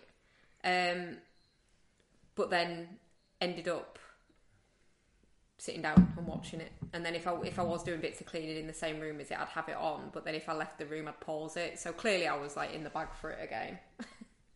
um, I think just because I I didn't know anything about um, Jonathan Larson and the the whole story of him before I started watching it, um, and then did a little bit of kind of reading around the subject afterwards, and then rewatching it sort of knowing a bit more about the circumstances and things, I think maybe, yeah, maybe it kind of made a bit more sense, I suppose, if that makes sense. Mm. And now I just really want Superbia to be produced, and I want to watch that because that the songs from that, the Superbia songs, are really good. They were, but they they weren't anything like the banger that was thirty ninety. Um, yeah, I. Hmm, that's interesting. That's interesting. Right, so Mark. I watched it the second time round with subtitles on for the songs as well because I think sometimes with songs in musicals it's hard to make out what's being said if it's it's quite snappy the songs in this isn't it so it's quite quite quick um, watching it with the subtitles on as well it was kind of because the, the songs are part of the story Mm. so I think it Yeah, for sure. I understood it better from understanding the lyrics that makes sense. Yeah, absolutely. Um, Mark, so Andrew Garfield. Um, I, I- yeah, I mean, I'll, I'll, I'll just ask. There's, there's kind of like speculation that he's probably going to get in for Best Actor at the Oscars. Do you think that's merited? Absolutely, yeah. I mean, he's fantastic Yeah. in it. Um, I the fact that you've got him, um, you know, it, it's it's often kind of like leveled at things, saying that um, there should be almost a a separate category um, for actors who are playing who are doing biopics. But I think this isn't a this isn't a biopic of Freddie Mercury. It's not a biopic of somebody that we know the mannerisms of, we know anything like that. Yeah. and it, it's very much a it's it's not a straight up. It's not even like towards the fucking Elton John biopic where it's a version of him or anything like that. Um, but you know, he's doing all of the. I, I, it is him doing all of the singing, isn't it? Yeah, yeah. Um, and it's he's managing to play off these like playing one person but playing kind of two versions of the same person. So he's playing the you know the the, the, the, the, the person who is doing Tick Tick Boom the the, the play, Mm. um, and also the, the, the, the actual the guy. I know that the, the play is autobiographical, but the, this you've still got to do both bits of that. But whilst also playing the guy as a musical, Yeah. it's, it, it's such a it- it's it's a lot of plates to spin, um, and he manages to get it. But also, to me, it, vocally, it, it's brilliant. He's fantastic really good yeah. at it. Um, but then, even and all spoilers all the time, the emotional bits. Mm. Garfield, I, I genuinely have thought it for years. Garfield, I think, is a fantastic actor, um, and the emotional bit of him realizing, for instance, um, that um, that Michael's been trying to tell him for ages yeah that he's he's HIV positive, and you know, you know, as the audience, that he's tried to tell him this a few times. yeah Um, and then realizing he's and he's like, why didn't you tell me? Then realizing it's because he's so obsessed with his own shit that he doesn't see anybody else's. Yeah, and I think even within the flashback scenes, you've got you've got that character growth. You know, Mm. you've not just got the growth from the flashbacks to the current time when he's performing Tick Tick Boom. You've got the character arc of him coming out the other side of doing this workshop and going, "Ah, sh- "I've been a shit friend and Yeah. a shit boyfriend." Like when she comes back to see him mm. for his birthday, and she's like, "I, I wanted to be there," and it's just like, "I know." and it's like he knows that she sh- should have taken the job, and she he knows that she should he should have encouraged her, and he knows he's being shit and probably deserves the, the fact that he doesn't have her anymore. Yeah, and it, it, Yeah. I think he, he does that, that fine balance of of playing it as he's not an arsehole. The guy isn't an arsehole. He's just got something that has made him act like an arsehole. Tunnel vision, isn't it? Yeah, he's become he's become so wrapped up in this thing that he can't see the wood for the trees. But I think there's a palpable difference between the Tick Tick Boom, that just his mannerisms and everything are. He's, he's, he's written Tick Tick Boom to kind of exercise the spirit Mm. of Superbia and the rejection that he felt because of that. And it's obviously a way off, so he looks more, he looks calmer and he looks a bit more like together in that iteration of him than he obviously is in the flashback iterations. Yeah. Yeah, absolutely. Um, um, um, I, I will agree with Ian that um, that um, thirty ninety is an absolute fucking banger. That's the thing. Like, I, I, I came to this and I didn't really know what to expect of it. You know, like, I've, I've never seen Rent. Um, like, no, knew nothing of Jonathan Larson. Um, and it, you know, it was just, it, it, it felt like it was a biopic, but not doing your normal kind of like biopicy kind of stuff. You know, like the whole him writing Rent. I was I was really expecting it to be like oh he, he finds out his friend is HIV positive and then there's that talk of like people dying all around them and then he was going to start writing it in this but he doesn't you know it, it it is like it's kind of a footnote at the end that like he went on to write Rent and it's like you don't need to see him writing Rent because you know he fucking wrote Rent and you're just seeing all this stuff in his life informing it. And I thought that was, that, that was just really clever and the the way of like telling the story of this guy's life through his own words where he's he, he's made this production about what it is to like turn 30 and not know what to do with your life not knowing that he was only going to live for a few more years. You know it it, it it's a very unique like kind of situation to base a film on. Um and like i, I Lin Manuel Miranda, I thought did a fucking fantastic job with this.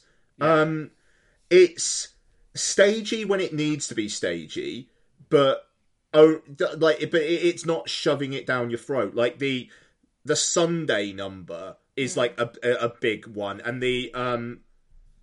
Ah, g- no something. Uh, the the one where it's like him and his mate in the the new place, and like talking about how they're not going to have to like do their laundry at like three in the morning, and Is that Tho- Agatha those ones. or something?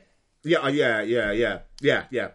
And it's like they're st- they are staged like big, like musical numbers, and the the rest of it not so much. I mean, at the Alexandra Shipp, Vanessa Hudgens kind of duet, um, it, like has that kind of like that that that element to it of like the the girls doing their solos, but the, the, the, I don't know. It, it didn't feel like this is a big production. You know, it, it, it felt like it was in his head, and you know, I just it worked really well. The thing is, come come to your senses. I think they they've done that really cleverly because that that gets to be a bit fantastical with the Alexandra Shipp side of the performance because he's imagining her singing it while Yeah. Ba- Baby V's singing it. So it can be fantastical because it's in his imagination, but it it lets them put a little bit of spectacle in there, doesn't it? Yeah, Yeah, but yeah. a- a- as well, going back to the, the, the, the you know around there, it's not. It, it, it's it's very much not in the heights so it's overtly colourful. It, it, it, it's wanting to show you a a version of you know of New York in the early nineties.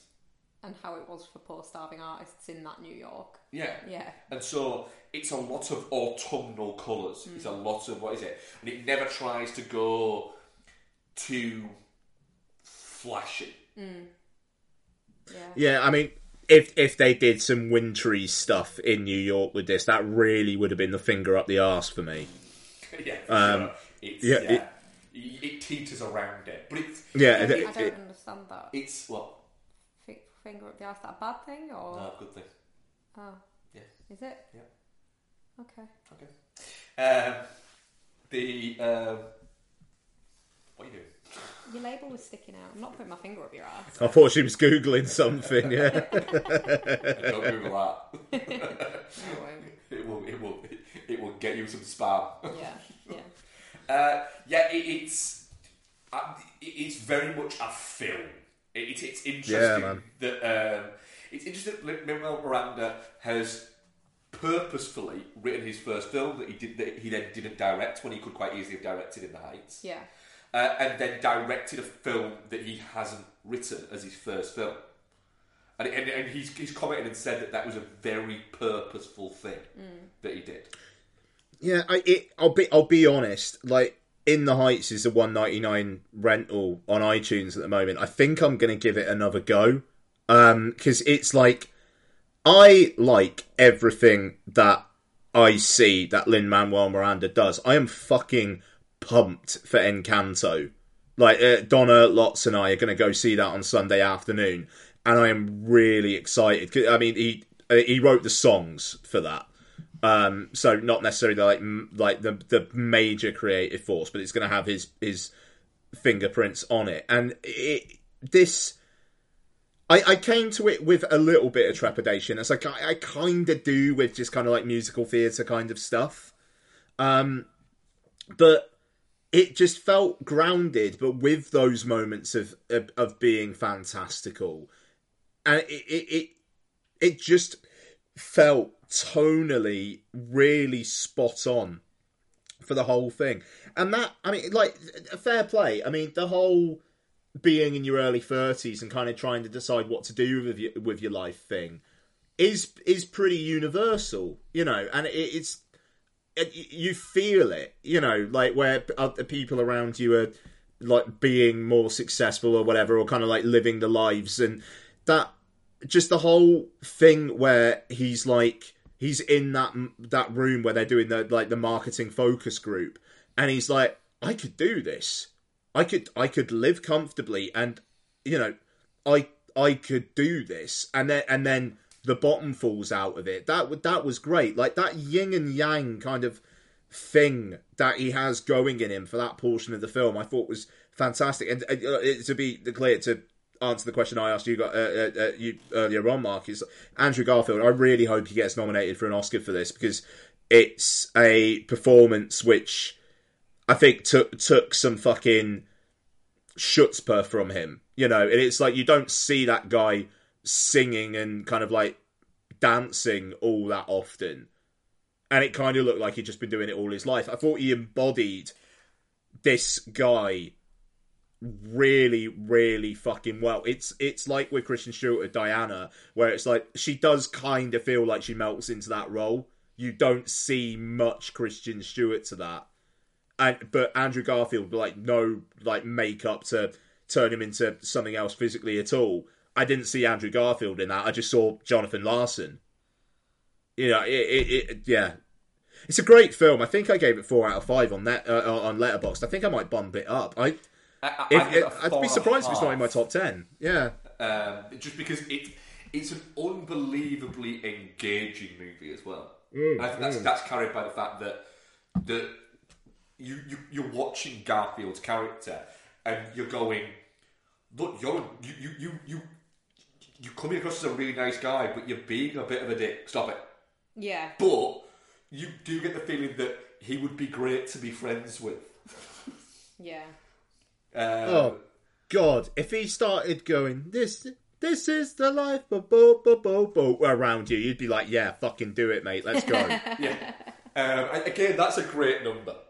oh yeah, yeah, it's yeah. such a it's they're uh, the patter of the songs is fantastic. It, it's just a Yeah, hell really, it's a really really good movie. I mean, the thing is, I think he's. Um, I mean, Garfield's such an interesting actor, um, in the sense that he.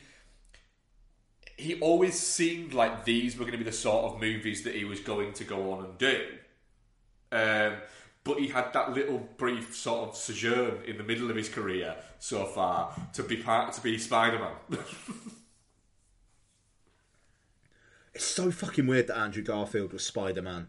Like I, I, I hope he's in No Way Home, and it's just a bit of a victory farewell for him for that, just to get a bit of closure. but you, know, you look at it since he came out of Spider Man, um, Hacksaw Ridge, Silence, Breathe, Under the Silver Lake, Mainstream, which I've not seen but apparently is, is, is good, uh, and then he's had this in the eyes of Tammy Faye. Oh shit! Yeah, we still got the eyes of Tammy Faye to come, haven't we? Oh man, Yep. Good career, good fucking career. Yeah, he's because he's fantastic in um, Silence as well. Didn't he get? Did he get nominated for Academy Award in that one? The best. Uh, I think Silence got kind of fucking shut out. People didn't really know what to make of that thing, and it was it just late in the Oscar season, and it was three hours long. like three hours long. Yeah, Yeah, yeah. A, a, a three-hour long fucking religion, not even just Catholic guilt, just religious guilt. Good movie. It's a fucking great. Um, no, it just got nominated for uh, cinematography. That was all. Wow. It doesn't surprise. Doesn't. Like that that that that was Scorsese doing a passion project and going, "Give me all the money," and then the next film he tries to do, they're like, "No, no, we're not giving you all that money for the Irishman. No." yeah, and, and, and then uh, then uh, Netflix went, ah, fuck it, we will. And then Apple were, "Yeah, all right, and we will as well." yeah, yeah. Oh, fucking hell. Yeah, uh, Tick Tick Boom, uh, definitely, definitely not shit.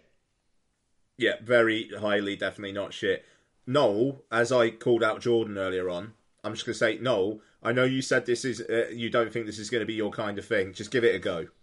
If you if you're not into it in the first ten minutes, absolutely switch it off. But first ten minutes, go on. I, I really didn't think this was going to be my kind of thing. I don't like Lin Manuel Miranda. I'm very picky with my musicals, and I didn't know anything about Jonathan Larson, and it's troubling film of the year for me. So Well, Fucking a, that's great. was thirty-three percent. Uh, definitely not shit. Thirty-three percent Okay. touching cloth and thirty-three percent shit. wow, Wow. Yeah, Yeah. I'm a little bit surprised by that. So am I. Yeah. Okay. Right. Let's talk Patron's Choice. Bex won. Oh, we need we need to nominate new ones as well, guys. So just get ready. We do. We'll, we'll do that after they live, so I can think of one. Yeah, absolutely. Um, so they live, directed by John Carpenter, starring Roddy Piper, Keith David, and Meg Foster. So this is the story of Nada, played by uh, Roddy Piper, who is uh, kind of like a drifter who uh, rocks up in a city, starts working, kind of sort of befriends Keith David's character, um, but uh, through a s- series of events, he discovers that uh, a lot of the people around are not people; they're actually aliens who are trying to get you to obey and consume and marry and reproduce and not think. Um, and he seeks to destroy the conspiracy with nothing but bubblegum and kicking ass. Um, so yeah, Bex, we'll we'll we'll start with you. Um, I'm assuming They Live is a multiple, multiple, multiple watch for you guys. Um, Yeah, we watch it on the regular. how does it? So uh, how does it stack up on like 50th watch? it's just it's just great and i think it's it's it, it feels really quite timeless because whatever kind of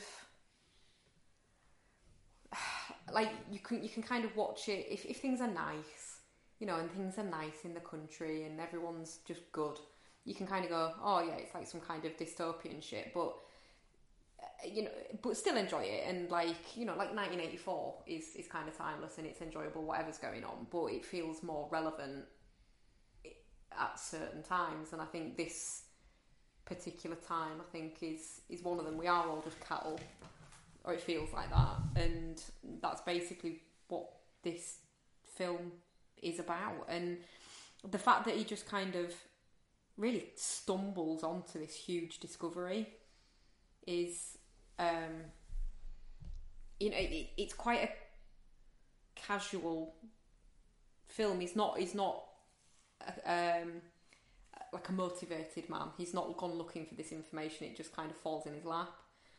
Um, the scene with him and um, his friend as well, where he's trying to convince him to put the glasses on and they're just fighting, is, is hilarious. it gets me every time.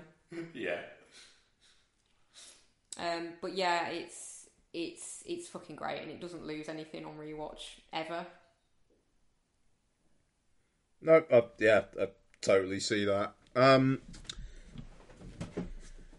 Mark, um, so Roddy Piper is a fascinating specimen. Wh- wh- Why do you think he never he, he never turned up in Carpenter again? Even though I suppose this is almost getting to kind of like the end of his gold run, really, or is actually uh, the memoirs is the the film after. So I suppose it is the end. Um, could you have seen him fitting into any any of Carpenter's films going forward after this? Yeah, I think he could have um, easily um, fit into sort of the more of the, that like become a bit of a. I mean, Carpenter has his you know has his regulars that, that he works with, um, and you could have seen it. But I think Carpenter, like you say, he very much kind of um, um, he- he- I think he- lost that the mojo that he had for this. It, it, it- weirdly, I, I, I actually really quite like uh, Memoirs of an Invisible Man. Um, I, I think it's a really good version of that story. Um, and you know, the, the post ones, you know, they, they, they were good, but it's just, I think that maybe um, with with They Live, there was a, a, a big there was a big gap between this and um, Memoirs of Invisible Man. And I think that it was just maybe by that point, Roddy Piper had just kind of the, the fizzle had gone out of it a little bit. Hmm. Um, that was not there because he's people like that, uh, uh, you know, and physical kind of like specimens like that, uh, um, and he's not he's not a bad actor, but he's not a great actor. He's not got like, the outright charisma Mm. of somebody like Kurt Russell, for instance. Very few actors do have the charisma of an informed Kurt Russell. Uh, very few actors have the charisma of an out of form Kurt Russell. Um, but yeah, it's he's very much perfect for this role. And like you said, Bex, there he he he does kind of stumble upon it, and then he doesn't kind of rush towards any of it. He kind of just goes like goes along with it in this really casual manner. Yeah, yeah. It's Of- more like he's more kind of keen to get other people to see it than to really do anything about it. Yeah. Mm. Yeah, and it's just a little bit. Probably in the hope that somebody else will do somebody, something about it. the closest I can think of for coming towards it is um, Willy's Wonderland. You know the, the Nick Cage movie from a couple of years ago, oh yeah. where he just kind of like happens to be good at fighting all of these things, Yeah. but, then, but then if his Yeah. watch beeps to say that it's his break, he just fucks off to Just go on his break. yeah. um, it's kind of got that vibe to it. Um, Yeah, yeah, I get in- that. in terms of for this Oh, I really want to rewatch that actually. it's I, I, I, I'll admit I don't it's not high tier Carpenter for me No. I enjoy watching it but it's not it wouldn't get in like top five Carpenter for me Right. Do you know? I, I, I think I agree with that. I, I think on this watch, I think it's the pacing of it. Um, it's it's it's oddly lazy See, that's what I like But, about it. but, but, I, but I, and I, I think that's absolutely. It's not like it drags or anything like that. 'cause it No. doesn't. It, it, it's a Carpenter movie, so it, it, they never drag. But it- is it a feels little like- bit oddly paced. it feels like the last 15 minutes should be the last half hour. Um, like they, and I, I, I would assume it's some sort of budgetary constraint. But from the moment where Piper and David go down that like hole and go to like that place where that like that dinner's happening, and then it turns out it's like where where the TV studio is. There's about 20 minutes left, and you've got about five minutes of credits at the end. So you've got a lot in that 15 minutes, and the rest of it has been quite like like- you say lazy, you know. And it's like I think it would have if it just had that that uh, build up to the third. If the third act, like I say, was half an hour long instead of 15 minutes, it, it, I, I think it would have flowed better. It just and the the ending. I mean, it's it's again, it's one of Carpenter's like dark endings. Um, but it, it just seems to come almost come out of nowhere. Um, yeah, I, I it, it, it's just an odd film. Like the the time before he actually puts on the glasses feels like it's half the film, but it's not. I think it's only about half an hour. Um, and then, like I say, the third act feels like it's sped up. It, it is just a bit all over the place in that regard, but it's still like the the iconic shit that this film has got in it cannot be understated. it, it, it feels odd that it feels like it's got it, like it's got loads of iconic shit in it, but that people that not enough people have seen it. Hmm. If that makes sense. Yeah. Yeah, sure. Like there'll be so many like they, like it, so many bits of the you know I've only come here to two, do two things. Um, you know th- th- of those bits and the glasses and the obey things and bits like that. Just the imagery as well. I Yeah, think, of the alien. and the, the imagery and everything like that is like you say it is very iconic within cinema, Hmm. but yet so many people just haven't seen it. Hmm. yeah. I mean, I- or I might be talking complete bullets there, but it does feel like It's underwatched, yeah. Big Trouble and Halloween and The Fog and The Thing, um, and you know the Escape from New York. They're they're the ones that have been mm. seen more. Yeah, yeah. Possibly because I watch Big Trouble and Escape from New York a lot more myself. No, th- th- th- They Live does. It does. I think They Live and Prince of Darkness are like two that just do seem to go under talks about, and uh, it, Prince of Darkness is like just one of the the bleakest fucking films. Yeah, both Like both that- the same year as well, weren't they? Yeah, yeah, and just so full of dread. You know, just really depressing bit of work. And they they live isn't that because it's kind of wild. Um, but it, you know, it's not Snake Plissken. Mm. You know, it's not the thing. It's not Halloween. But any of like pretty much any other genre director would fucking kill to have made They Live. Mm. I, it, it just it, it's a testament to Carpenter. You know, like this is like a solid four out of five for me, and uh, like you say, Mark, like comfortably, Halloween, Escape from New York, The Thing, Prince of Darkness, Starman w- would at, at least a Big Trouble in Little China would would be above this. Well, We've actually got a question later on. Oh yes, we do. Yeah, yeah, good point.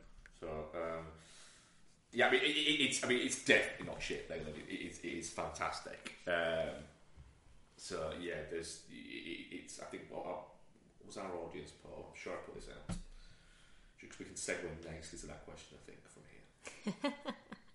uh, wow, our audience poll definitely not shit. hundred percent. Nice. Oh yeah, Yeah. Yeah. quite right. And it is right because it is definitely not shit, Mm. and it is fantastic. Um, right, picks then. Oh shit. Um.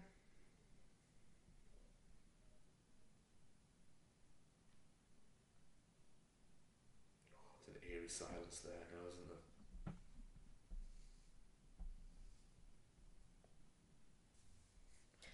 Control. The which one? The the Joy Division one. Yeah. Wow, that's a fucking left field choice, Becky. I've been wanting to watch it for ages, and I don't know enough about Joy Division, so I'd like to watch it. Fair enough. Um, I thought of one because I've been meaning to watch it. I don't think it's going to win at all. Go Amistad. Wow, wow, the Steven Spielberg slave movie. Yep. Fucking hell. that's a that's a fucking shot from the bows.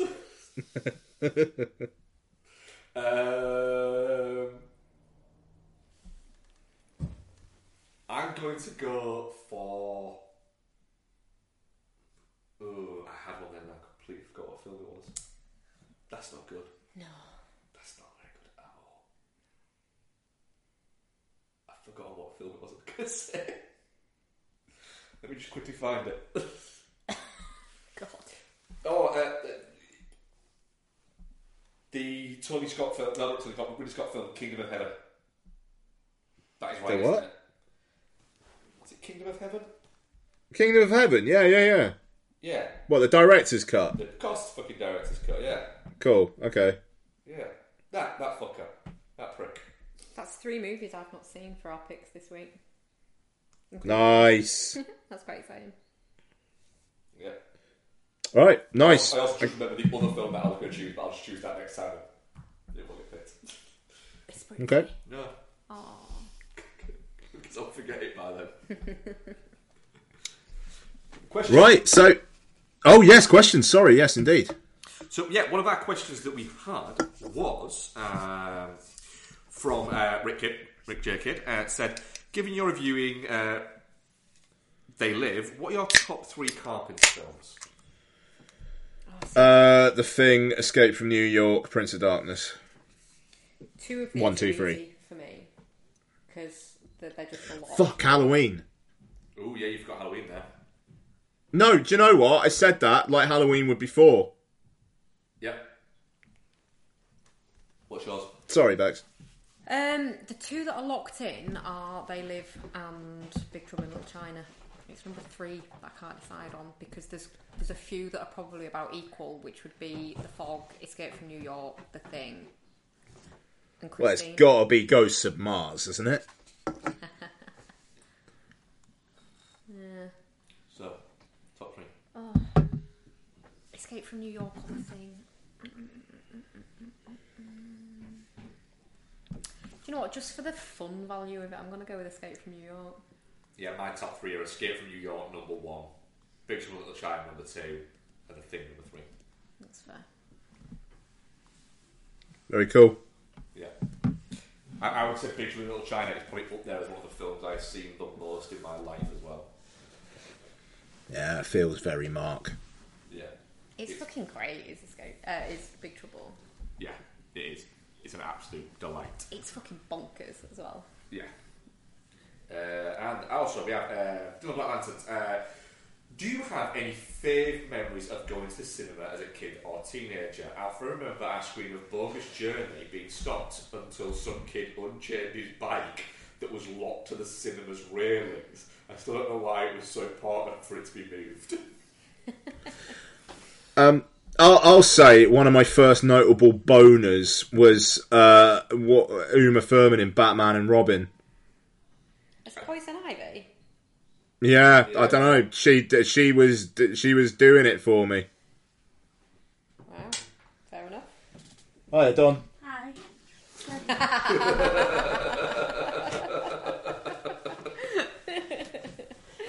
oh, that's Love you. Um, we've got a joint one for this that you might. The, if, you, if you've got one, because we've got a joint one, we can do one individually, but we have a joint one that I think is quite a good one. Go on. Well, no, we'll do an individual one first. Um, no, I was going to say, um, seeing Jurassic Park at the cinema was what made me really fall in love with going to the cinema. Just the Hell yeah. spectacle of it and the fact that it was a packed screening. I've never been to a cinema screening, I don't think, that's been as packed. I think it, it was like fully sold out um, at Warner Brothers, as it was.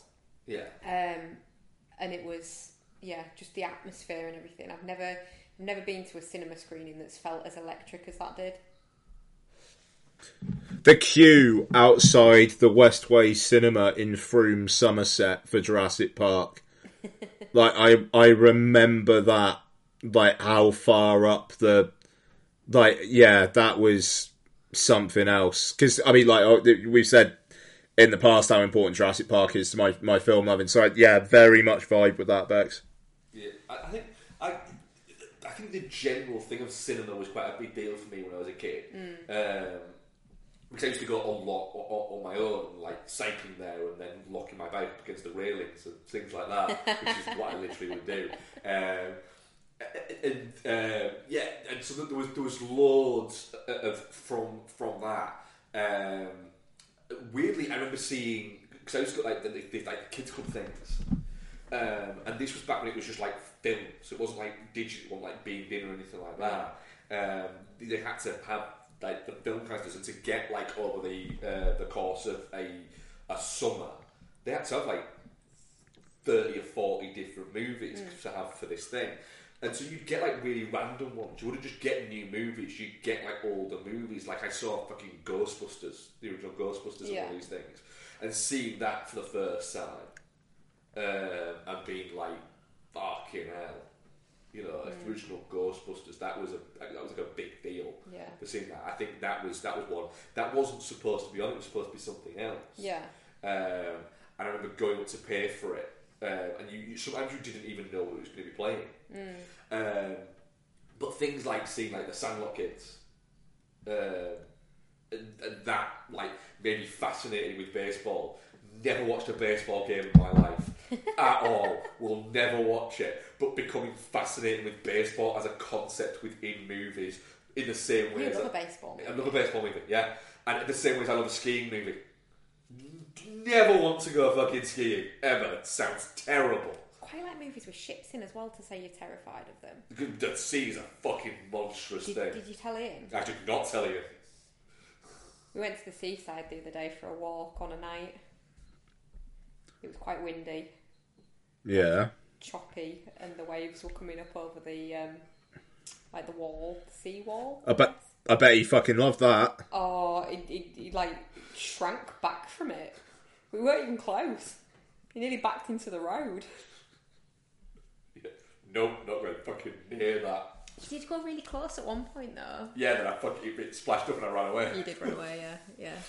No, we have a joint one. Go on. When we went to see The Matrix, Mm. um, and you know he takes the, the when he takes the pill, and all the stuff starts coming up, up into Yeah. him there, and you know it goes into his mouth there.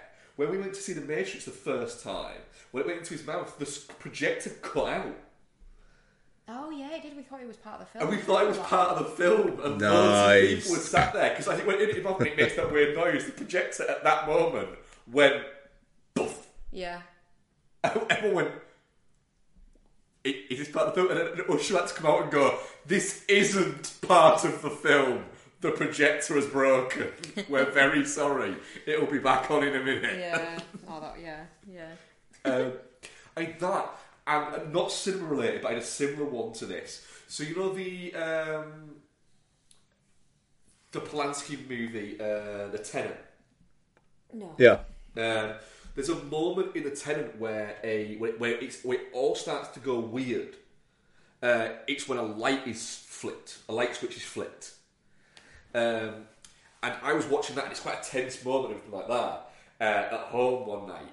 Um, and the light gets f- flipped, and there was a fucking power cut the minute, like, like the exact second the light was flipped, and everything fucking went dark, and I shit myself.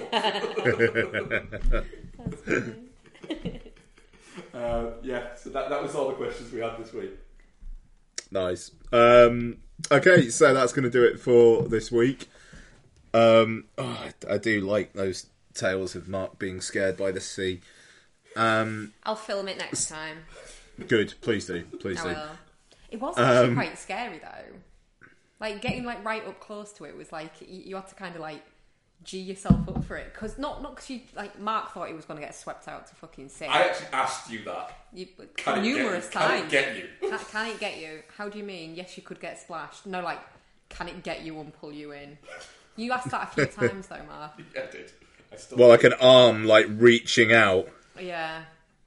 The thing is, though, it's like when it is choppy like that, you you are looking at it a little bit and going, that that water's really dark. What's fucking in there though? Like, I, I, I kept on pointing at a ship that was out at a distance going, those people are going to die. then you asked if another one was on fire. No, It Mark, did look like it was on it's fire. It's just got a light on. It, I, I'm fairly certain it was on fire. I don't think it was. Well, agree to disagree. Okay. So, next week, I have a question. Go on. Are we watching eight hours of Get Back? Bex isn't. I really want to watch it actually, but I didn't realise it was eight hours. I, I want to watch it, I just don't know if I can watch all of it. No, in not a week. yeah. No, no, all right, no, that's fair. I've, I've, yeah, totally we do, fair. Maybe we, do, maybe we do part one. It's in three parts, isn't it? Why don't we do all of it over the Christmas holidays? Or something like that, yeah. We'll work it out. Okay. All right. Fine. Um, okay. So, well, you know what we do have. House of Gucci. Fuck yes. Hell yes. 24 hours time, I will have seen House of Gucci. I am very excited. Let's go. Oh, yes. So, we have House of Gucci. Um, the Halle Berry boxing film is on Netflix now. yeah. So, we could take a look at Bruised. I, I, I think I'm going to watch Bruised, yeah. Yeah. Halle Berry's All right, well, directorial debut, I'm, I'm down with. We'll, we'll see how that one goes. Yeah. Yeah, okay. Um, but House of Gucci for sure. Um, I'm going to see Encanto. I assume you guys probably aren't, um, but that's fine. Um, we'll lead with House of Gucci next week, and we'll we'll we'll, we'll see what else we get to. Yep. What's Yeah, cool. what's the next mm, manly man one? Oh yeah, well yeah, no, okay, fine. Uh, Manhunter, I think, isn't it? I believe it is, yeah. What's after Manhunter? Uh, you have. Yeah, it's Manhunter. La- out of Manhunter, it's Last of the Mohicans. Yeah, there is a bit of a gap, isn't there? Yeah, there's like, Oh. there's like six years between that. Okay, yeah, fair enough. All right, great. So, um, yeah, no, uh, we'll also have Manhunter. Sorry, I'm just sounding a bit discombobulated because we haven't recorded the keep yet, so I didn't really have that in my head. Um, but yeah, no, we'll talk about Manhunter as well for the patrons. Um, and uh, yeah, cool. Okay, great. Um, that'll do whatever, it for this one. Oh, whatever wins the Patreon pick, yeah. Yeah. But we won't know that yet because it's not. Yeah. That's. Oh, we'll do that next week, shall we? Yeah, that's fine. I'll just need to put up the put up the poll in good time. Okay, that's fine. I can do that. Okay. I can do that. Um, and then the week after next, we got Resident Evil. Woo! So excited. Bloody hell! Um, the reviews, the initial reviews, seem to be very well. They definitely like the games. So That's all I need. um, apparently they're basically setting it up for the sequel to be uh, like Code Veronica, which I am really looking forward to because Code Veronica is fuck. I mean, like Resident Evil is bonkers, but Code Veronica is fucking bonkers. Have you ever played that, Bex?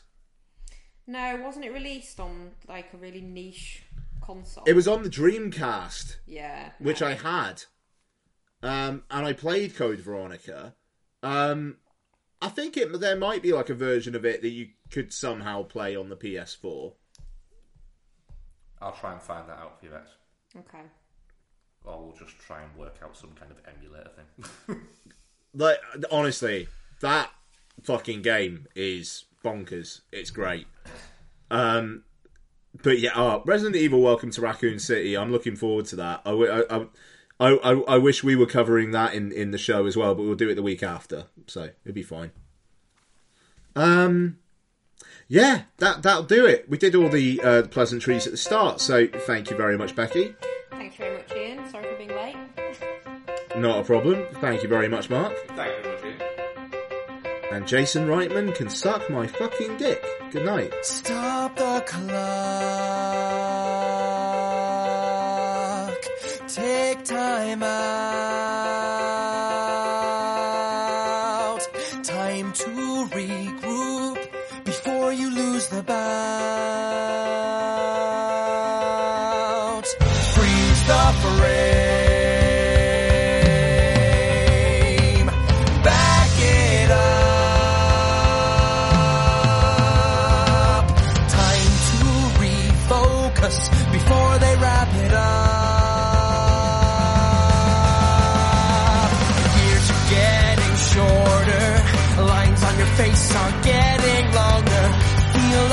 Treading water. About the riptides getting stronger. Don't panic. Don't jump ship. Can't fight it like taxes.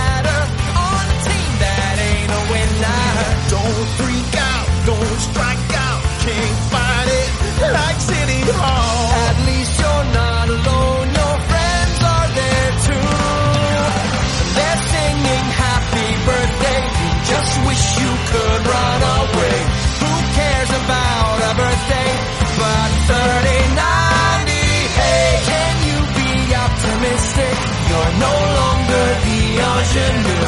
Turn 1990, boom, you're past. What can you do? What can you do? What can you do?